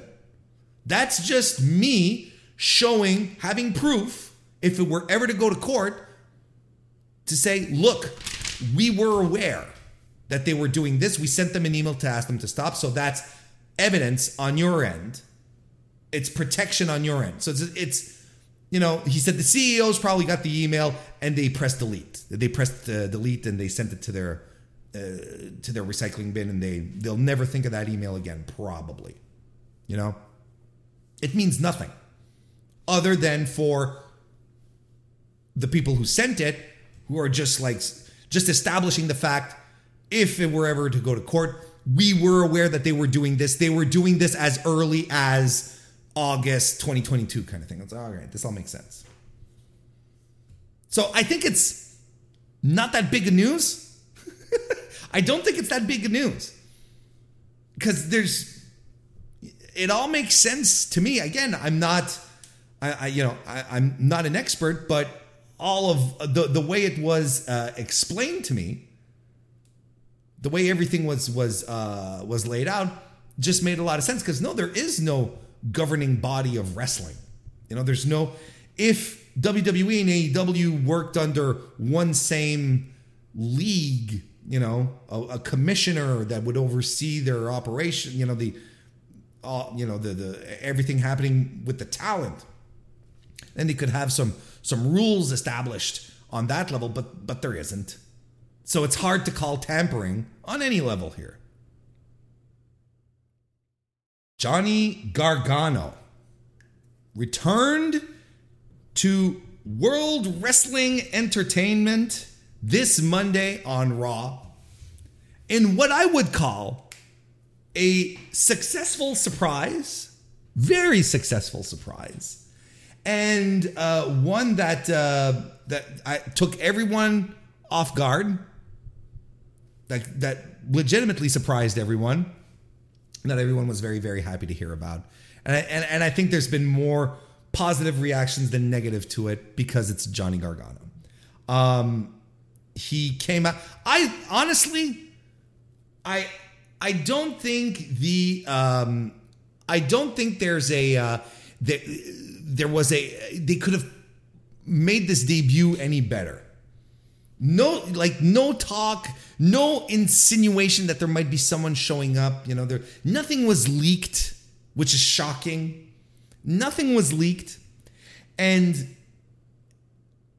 and they come back from commercial, pan to the audience, and look, and it, this is the story. I was, you know, I, I was I was doing something. I was at my desk, was hanging out with Kristen, and we were, you know, we were both working, and we both had Raw like I had it on my other monitor, she had it on her TV, and you know, we weren't really we were sort of half paying attention, and we're doing, going along doing our thing, blah, blah, blah. and then you know you hear the clap, clap, clap, clap of Johnny Gargano's theme, and I'm like. And, and and I'm doing my thing, and I just lift my head, and I don't turn to the screen. I'm like, I, I know that. Why does that sound fam- Why does that sound familiar? And then I turn my head to the screen. I see the, the the Rebel Heart logo, and I'm like, wait, hang on. Then the music kicks in. Gargano on the screen, and I'm like, Kristen, Johnny Gargano's back. And I'm just stunned.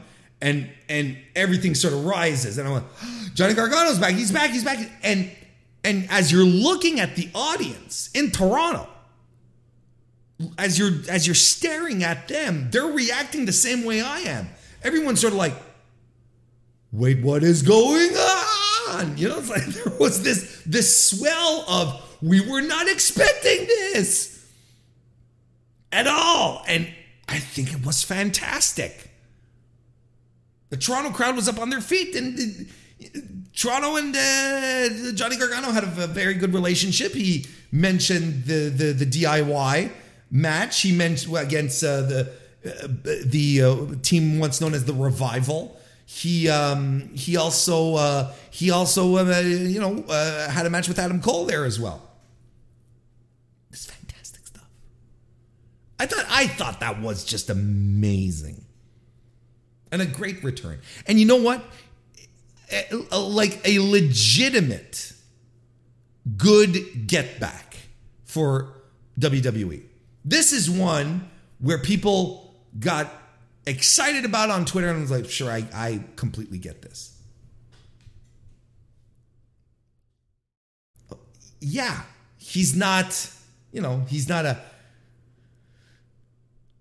this well-established main event top guy, but Johnny Gargano is uh, has a huge following he was the definition. He was he really was part of the backbone of NXT during these very crucial final years of the uh, of the black and gold brand.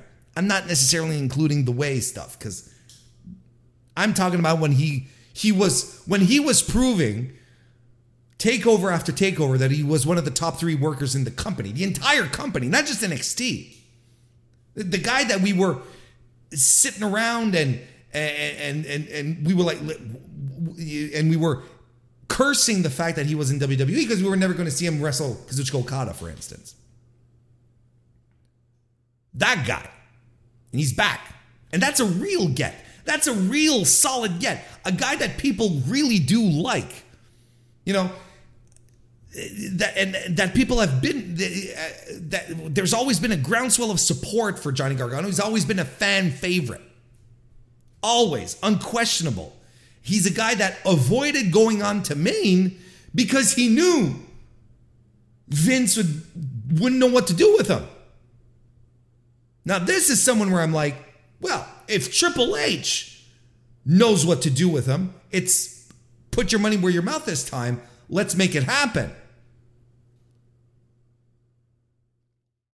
I'm really excited for that.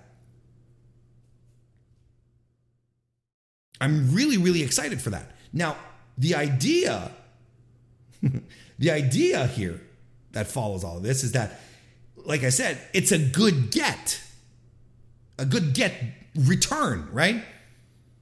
It's not like Karrion Kross. It's not like, you know, the the the the weakest members of Hit Row.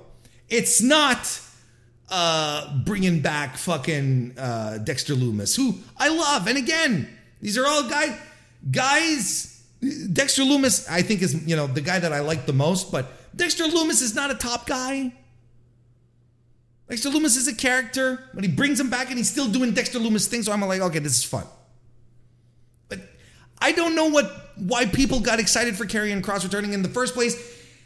His run in NXT was miserable, and I don't remember anyone saying this guy has it.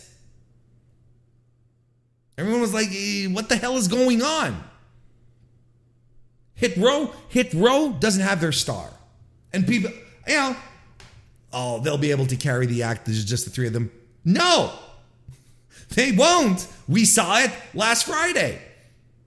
The star of this act is missing. They have an excellent worker in a, a, Ashante Thee Adonis, who is legitimately a very good pro wrestler, but not a superstar. They think they have the star with Top Dolla, but he's a tryhard. Plus, he stinks. And B Fab is she is a good uh, uh, she is a good uh, uh, um, hype woman. She's very good at that. She's not a star. She's not a centerpiece. She's not a Bianca Belair.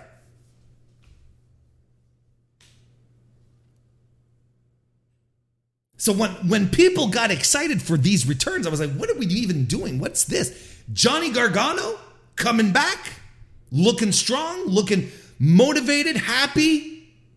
Let's fucking go. Let's see. Now, this is interesting because then we start calling back. Let's see what we can do with him on the main. And you know what? Here's the thing. And I see it in the chat, and I even tweeted it out. Y'all can have your snarky takes about how, you know, about Gargano's wrestling style, which is absolutely fine. Which is absolutely fine. But the the fact is that this is a legitimate good wrestler top guy who can potentially be a top guy and who has nothing but fresh matches to offer to the main roster, who is opening up who is opening up the valves for some good matches. And yes, I absolutely want to see Cody Rhodes and Johnny Gargano. And let it be a let's I, let's have the why am I so violent comeback. I don't care. It doesn't matter because this is this is absolutely absolutely good get back. it's finally a good stone to add on the Infinity Gauntlet meme, which I'm meme, which may, probably some of you have seen with Triple H with the Infinity Gauntlet with the mid carders on it, and uh, Bill Bodkin on the uh, Bob uh, Bob Culture podcast last night referred to it as the, and I loved it. He referred to that meme not as the Infinity Gauntlet, but as the mid card mitt. And I thought that was the funniest thing. And I'm going to use it over and over again. And this is the last time I credit you, Bill, uh, because from this point forward, the mid card mitt is the funniest way to call it. I just loved it. It's good stuff. Um, it's good stuff, and I'm honestly, I'm personally the the rest. And here's another thing: the wrestling business is better off with Johnny Gargano in it. Again, have all the snarky takes you want about, uh, you know, uh, you know the the staring off into the distance, you know, and being overly dramatic, being the, the melodrama of it all. The point is, you know, we all remember those matches, maybe outside of the cinematic match, which, which was terrible, objectively bad. But all the other matches, the, the Gargano Ciampa feud, it's up there. We remember them. But the world of wrestling is better off with Johnny Gargano in it. Because we're, we're constantly on the lookout for the scumbags and the assholes, the people who have shady pasts, the grifters, the bad people in wrestling. And we're like, we got to weed those out. We got to keep them out. We have a legitimately good guy who's back in pro wrestling, who's back in the business. He's going to be back doing something, something that you feel that you can that you can support. So, you know, snarky comments aside, so on and so forth. Who would you prefer? Like, I prefer to have Johnny Gargano's than Matt Riddle's any day of the week. Well, of course, Warren's going long. well, that means we're good. We're going to get some content for the members, and that's always a good thing. That's a win for the members, right? Because the members then uh, they get the extra content. I'm going to be talking about Road Dogg replacing Jeff Jarrett in uh, in WWE. We'll talk about the New Japan Pro Wrestling and uh, their upcoming their crossover show, the IWGP Women's Championship Tournament that was announced. Um, this is all fantastic stuff that, that we're going to talk about. Um, WWE's apparently not going to go uh, TV 14 for a while still. All content that I'm going to save. Konosuke Takeshita, he wants to come live in the United States. He says this was not this was not an excursion. I want to live in the United States. I want to I want to make money here. Let's talk I, if you want to get that juicy extra content, it's very simple. This is what you have to do. You become a member of the Mr. Warren Hayes Show channel. YouTube.com slash Mr. Warren Hayes. You can sign up right in the chat. You can sign up. You can click on join on the channel page. And you'll get it. Going Broadway this weekend. I'll record maybe tomorrow, Friday, at the latest Saturday. But I will record for the members. Yeah, like Evan says, it's only a dollar. not breaking the bank here. But we are going to wrap this up by talking about NWA 74. I promised you if y'all behaved, if you were good kids, eh, eh, this entire chat room during this entire show, I was going to take the last few minutes of the Mr. Warren Hayes show to talk about the big NWA 74 anniversary show. this happening this weekend at the Chase Ballroom in St. Louis, Missouri. Legitimately lovely venue. I can I can absolutely see, 100% see how the NW you know the NWA's long history with the Chase. I think it's a beautiful. It, I was there last year. Beautiful venue, just fantastic place to to to, to see some wrestling. I loved it. This weekend, two nights, August 27th, 28th, 74th anniversary show. You can't contain that in just one night, kids pals. You can't. You need two nights to celebrate the National Wrestling Alliance, per says William Patrick Corgan, who is currently on his media tour all over Fox News. And you think I'm joking.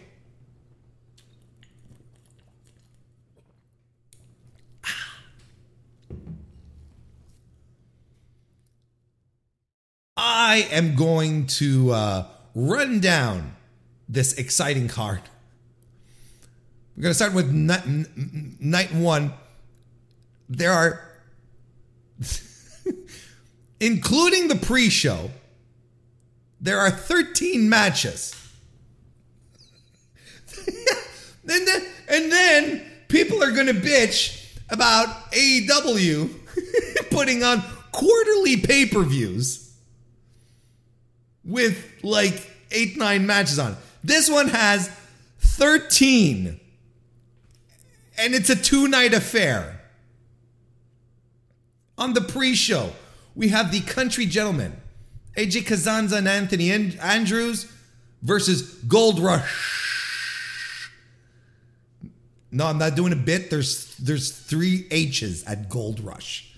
Gold Rush. I'm assuming that's how you pronounce it. Jordan Clearwater and Marshe Rockett, accompanied by Austin Idol. I don't have I don't know what Luke Hawx of Hawx Aerie versus VSK. I actually like VSK. That has the potential. That that could be a fun little prelim match. Then the other pre-show match, Rodney Mack, accompanied to the ring by Aron Stevens versus the Pope. Was it? Didn't Aron Stevens retire? Didn't they do a whole thing about him retiring? How old is Rodney Mack? 51.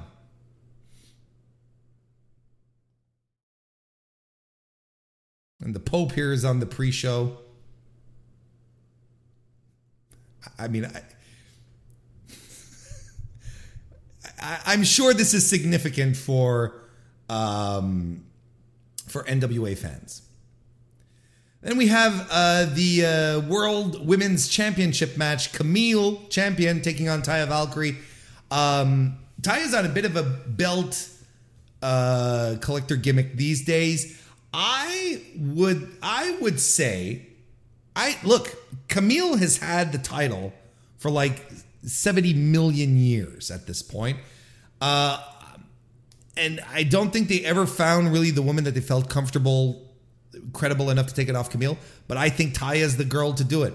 I think Taya has the credibility, the size, the she can go. She she comes across as someone who could beat Kamille, who has always been pushed very very strong. So in this match here, because these are two women who I'm aware, I'm I I know of their work. I've uh, I know of their work. I know what they're capable of doing. Taya.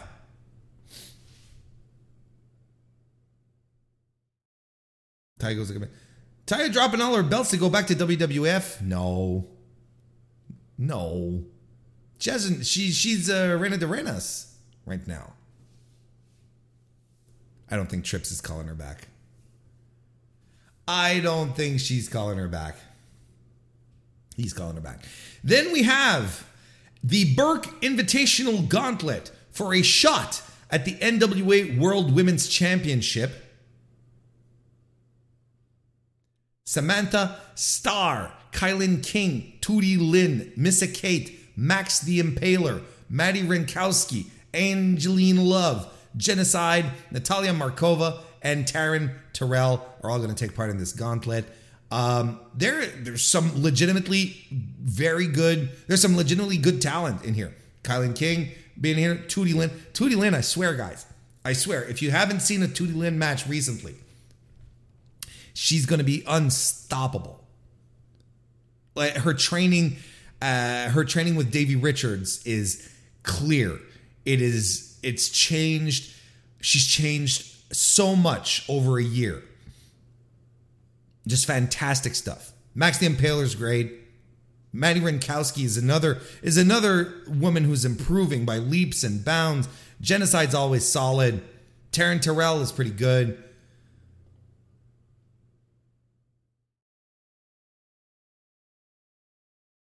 That's Drew McIntyre's girlfriend, right? If I'm not mistaken. But yeah, I mean, you know, there's a you know, what are you going to do with Natalia Markova? Or fucking Angelina Love? What are, we, what are we even doing here? But you know, to go to the, uh, well, we'll talk about it in a little bit. Then the NWA World Junior Heavyweight Championship is going to happen here. Homicide taking on Kerry Morton. What, are they going to put the, are they going to strap Ricky Morton's son here? I feel like that's something they could do. Because this show, the NWA, you know, we always we like to sit around and have a have a chit uh, have a have a have a gas, have a laugh at the expense of the NWA, wondering who is this for, right? Who is this for? Who, who is the NWA for? And I think it's for old heads. I think it's for people who really, really don't like modern wrestling and are like, well, at least the NWA will give us what we want, kind of thing. And, you know, Kerry Morton has that connection to, you know, he's the he's he's a son of uh, use what you got, man. If that if that helps get him over, that he's uh he, he's the son of a res- of a of a wrestling legend, go for it. Go all in, brother.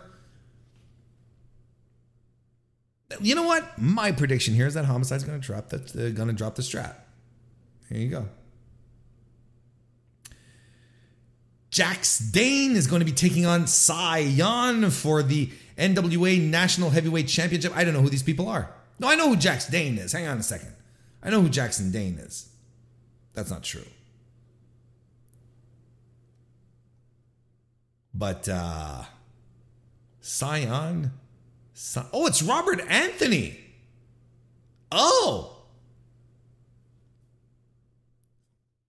Cyon? Is that was that is that an old gimmick of his? Let's see, was egotistico fantastico.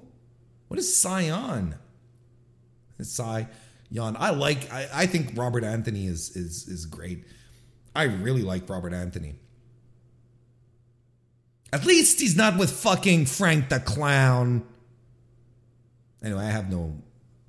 Look, I mean, I much prefer Robert Anthony over uh, um, Dane, so hopefully he'll win. But tag team match for the NWA World Tag Team Championship. The Commonwealth Connection, made up of Doug Williams and Harry Smith, aka Davy Boy Smith Jr., taking on La Rebellion, Bestias, yes, yes, yes, and Mecha Wolf 450. I don't know how to say 450 in Spanish. Um. Okay. I mean, Williams and Smith are champions right now, and I think that should tell you everything you need to know. Bully Ray is taking on Mike Knox. My God.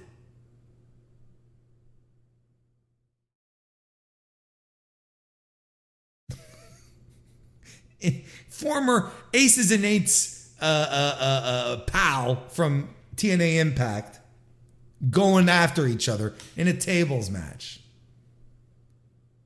Who wanted this?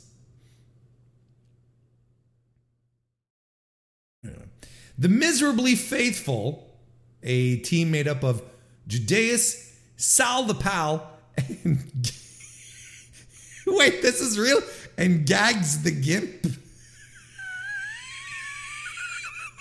what? What? Gags the Gimp? It's that's Father James Mitchell's stable. The Judas, who I know is Sal the Pal, who's Sal Rinauro, and Gags the. gimp.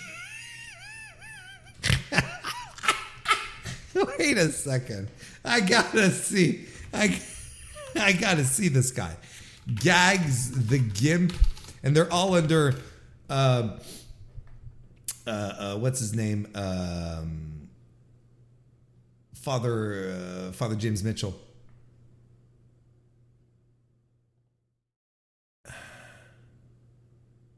Also, is he just a guy in a mask and that's it? Is that just the thing? He's in one of these latex masks.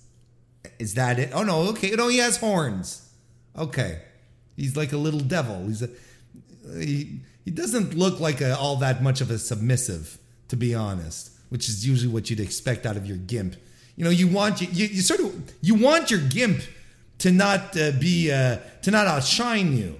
You know, as a dom, you want you, you, you want to make sure that the gimp knows its place. You know what I'm talking about. You know what I'm talking about. Gags the gimp, and they're taking on the ill-begotten Alex Taylor, Taylor Jeremiah Plunkett, and Danny Dealz. What? What? This is a gag match, right? Danny Dealz can't be wrestling.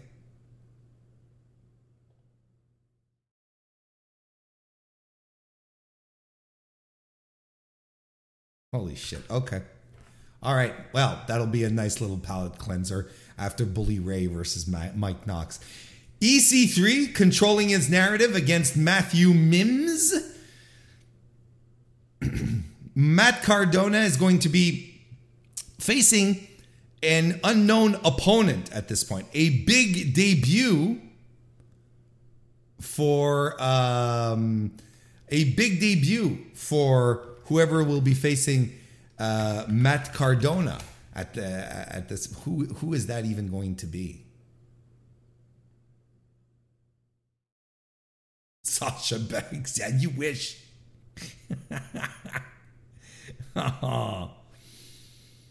And um, Chris Adonis is going to be taking on Odinson. Odinson? Is that Yeah. Professional wrestler Odinson hails from Asgard. Okay.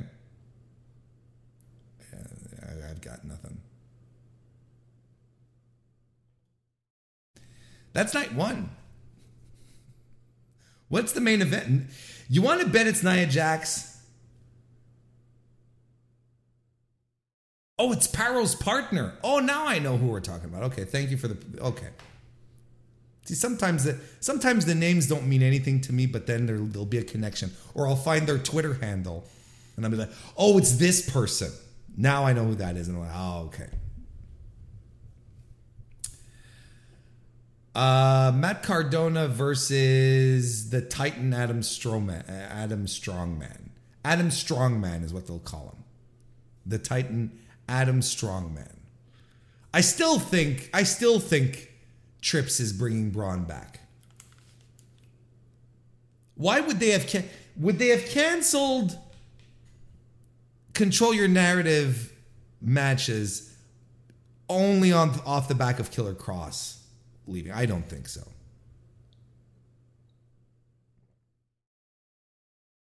Bully Ray and Mike Knox is the main event. Okay.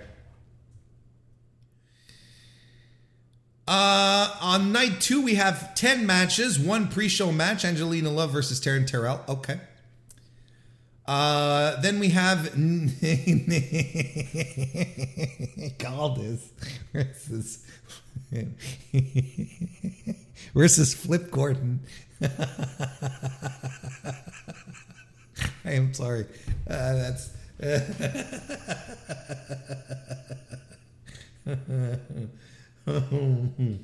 oh, see, I was telling you guys that the Nick Aldis stuff was a work shoot. I told y'all. I, I, I was convinced him going off and and and I, I the minute MJF did the work shoot thing, I was like, look, we are going to enter a period where everyone is going to try to do this, and we're going to have shit promotions who are going to try doing it. There's going to be people who are going to try to do the work shoot, and there you go. You have NWA who tried to do it with Nick Aldis. No, no, they don't respect me. No, no, no. I'm pulling out of the main event. And, oh, he just makes his way back on the card.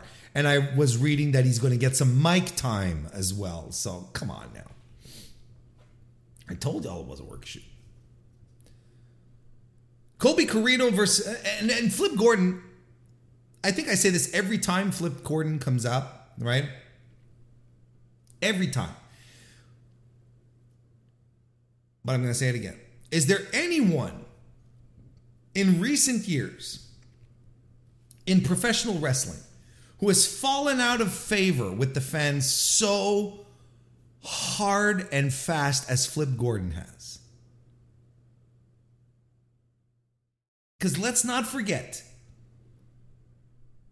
you know, in the build to AEW, right? When we were still in the all in era, Flip was, you know, he was on being the elite. No, I, I think Austin Aries, Austin Aries, I think was a, I think it was long term storytelling. Flip, everything just like literally flipped. I don't know what happened because this guy was on being the elite. He was every, you know, he was on all the things and people were rooting for him, right? His gimmick was Cody signed, you know, book me on your show, book me on your show. And that was the thing. Book flip, book flip. That was the thing. How many people, how many people in this room here thought that Flip Gordon was going to be signed to AEW? Well, not soon after that, because he started there's there's a reason why the elite guys just cut him off, right? We don't know. You know, is it more than just the anti-vax thing? And he completely changed the style.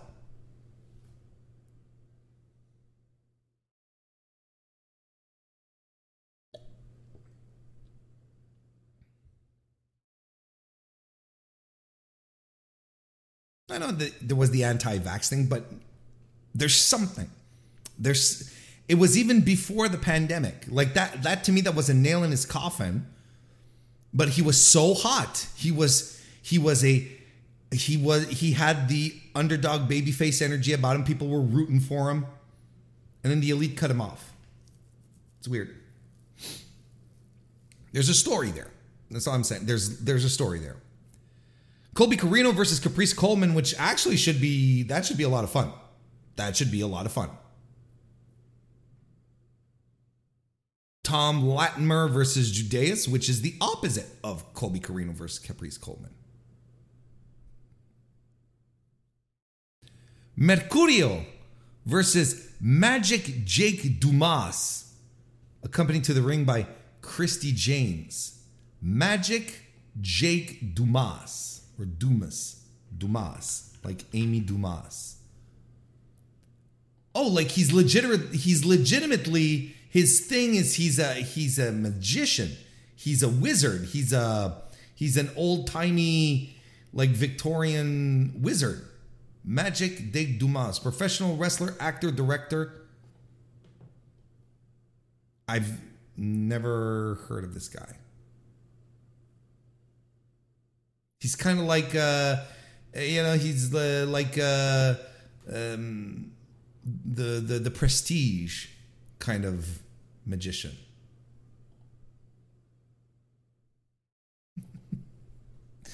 Davey Richards is going to be defending the MLW National Openweight Championship against Thrillbilly Silas Mason. Did the episode of MLW of Davey Richards winning the openweight t- title has it aired yet? We are going to go to Cage Match and find that out. Because the last time I checked, it's still it was it's taped, but it hasn't aired. This is exactly like Tyler Bate coming on NXT with the NXT UK World Championship, or the NXT UK Championship, um, while there's a tournament going on in NXT UK.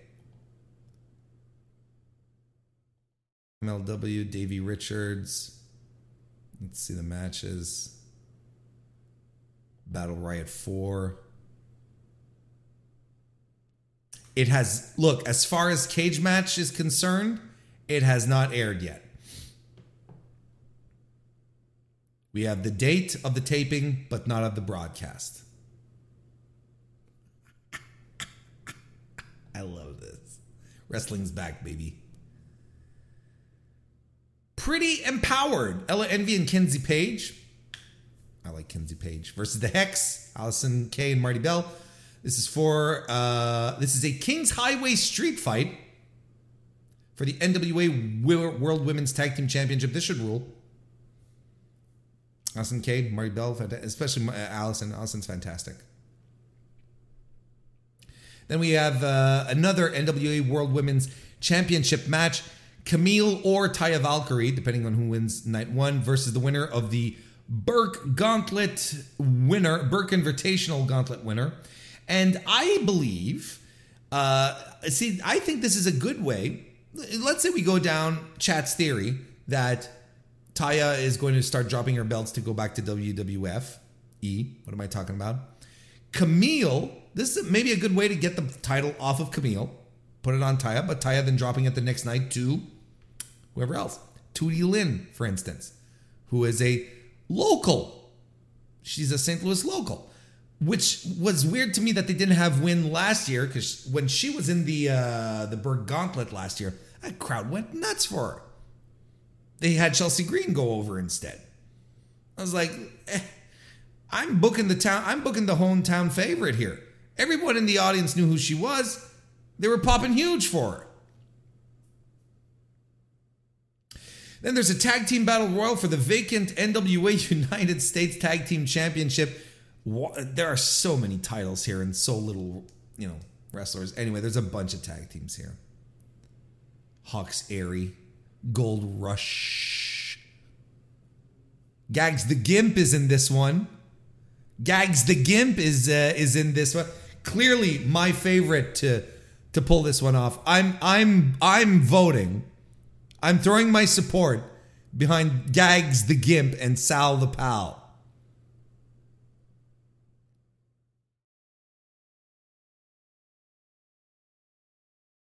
Oh, Team Ambition is representing here. Mike Outlaw and Camaro Jackson. Okay, that's cool. They're not gonna win though. But yeah, give it to give it to Sal and Gags. And then the main event. Jesus Christ, Trevor Murdoch versus Tyrus for the World Heavyweight Championship.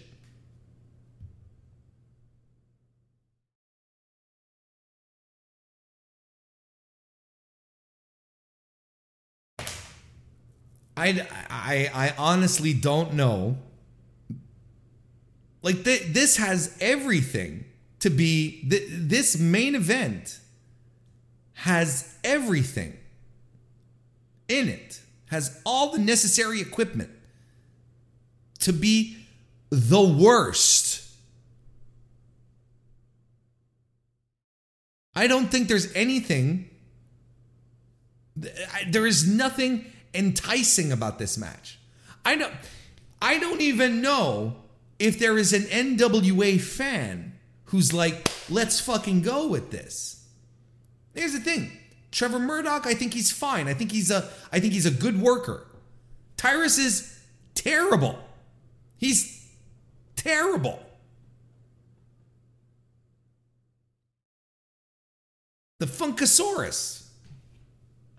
Brody, what, uh, uh, Bronson, Bro, Broken, uh, what do they use? It doesn't matter. This is a bad main event. Like this is what you're this is what you have on your posters. I th- like this is Oh, yeah. garbage. This is a bad main event. And I'm not, we're not even going to get into all of the, Brodus Clay, thank you. And we're not even going to get into all the, the nonsense that goes along with Tyrus, right? It's hand in hand at this point. Like, did they really think that doing the work shoot and taking all this out of the main event was going to make things more interesting? Because I, I've got people, I have people who have who cover the NWA who get paid to cover the NWA for websites for you know for other content creators they cover they get paid to cover the NWA they follow the NWA and even then they're going I have to sit through this I have to sit through this garbage they're not excited Why would they be?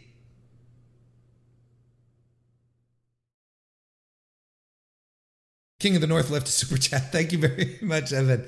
He says William Patrick Corgan is a war criminal. It's a, it's definitely a war criminal on, on, on, on good taste. For sure. My God. And there was someone on Twitter, and I think it was Tape Machines, who pointed this out. He said, This weekend, I can watch, I can choose to watch Trevor Murdoch versus Tyrus for like $25, or I can watch Naomichi Marufuji versus Eddie Kingston for $19. What do you think? What do you think is the best value here? Marufuji Kingston or Murdoch Tyrus? Jesus. I mean, this is the, all joking aside. The question that always maintains about the NWA these days is who is this for? And I'm convinced, look, the world of wrestling, the setup in professional wrestling right now, the ecosystem, let's call it that. Let me start over. The ecosystem of, of professional wrestling in the United States is better off with the NWA in it because there's a place for all these guys and gals who can't get signed anywhere else or who were signed elsewhere and aren't necessarily needed anymore for whatever reason. They can still wrestle in a place that has a decent amount of visibility and get paid. Right? Like it's not as if it's not as if this is, you know, it's not an Ian Rotten operation here. So it's still important, an important part of the ecosystem, like MLW is, like Impact is, like Ring of Honor is on different levels, right? but as you know, as a, a, a viewer, a consumer of pro wrestling, I cannot but ask myself, who is the NWA for? And the only thing that I can latch my hitch my wagon to is to say there is this is for old heads who are set in their ways when it comes to wrestling and who aren't interested in what's hot, what's new, uh, different styles of wrestling, who want to stay into some kind of comfort zone where there is a a good level of just I don't know mediocrity. And I don't want to say that all the wrestlers here on this card are mediocre, but in the presentation and how things are, are put forward, because you you can't you can't sit here and tell me that Trevor Murdoch versus Tyrus is not going to be is not going to be a shit show. It's it, it's by design at this point. These people are just like they want names, they want faces they recognize. I don't know. Maybe it is the Fox News crowd. Maybe these are all people who, you know, spend whatever time they have in front of a television set watching uh, watching conservative news. It could be. It could be because this doesn't speak to me. It speaks zero to me. I'm not offended by it. I'm not saying it should speak to me. There's more than enough wrestling out there right now that speaks to me. If the NWA wants to cater to an audience that is entirely not moi, uh, go right ahead. And hopefully, hopefully they'll make you know at least more than three thousand buys, uh, which is what they did with EmPowerrr. Because uh, if they do only three thousand buys, that show will be a failure, right? Just like EmPowerrr was. Let's not forget. Three thousand buys is a failure. You, we don't do the pay per view again. That was the weekly wrestling inspection.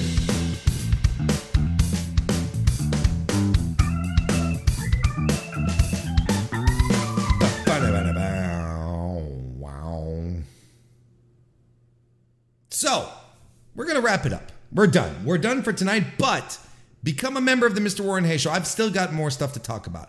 I'm going to record extra content for the members, for the good old fashioned, lovely people that hang out here on the Mr. Warren Hayes Show that are members of the Mr. Warren Hayes Show channel. So you can become a member, join us. I'll be going Broadway, be talking about more stuff, talking about Jeff Jarrett no longer having a job. We're going to be talking about the IWGP Women's Championship Tournament. We're going to be talking about Konosuke Takeshita and uh, TV ratings, uh, TV 14 rating, not ratings, ratings. I don't talk about ratings. You can go to other places to talk TV ratings. But I want to thank everyone who jumped in the live chat tonight and joined us. It was a very good evening. Lots of people showed up. I'm really excited about that. It was a busy week in wrestling, so uh, I'm assuming people are like, it's always good for us, for us podcasters after that. So I appreciate everyone who showed up tonight. Thank you all very, very much for that, and thank you for uh, for listening, for tuning in. If you're listening to this on your own uh, on your own uh, accord, uh, the video on demand on YouTube.com/slash Mr. Warren Hayes or on the podcast. Thank you very much. In the meantime, hope you have a great rest of your week, and I will see you next time.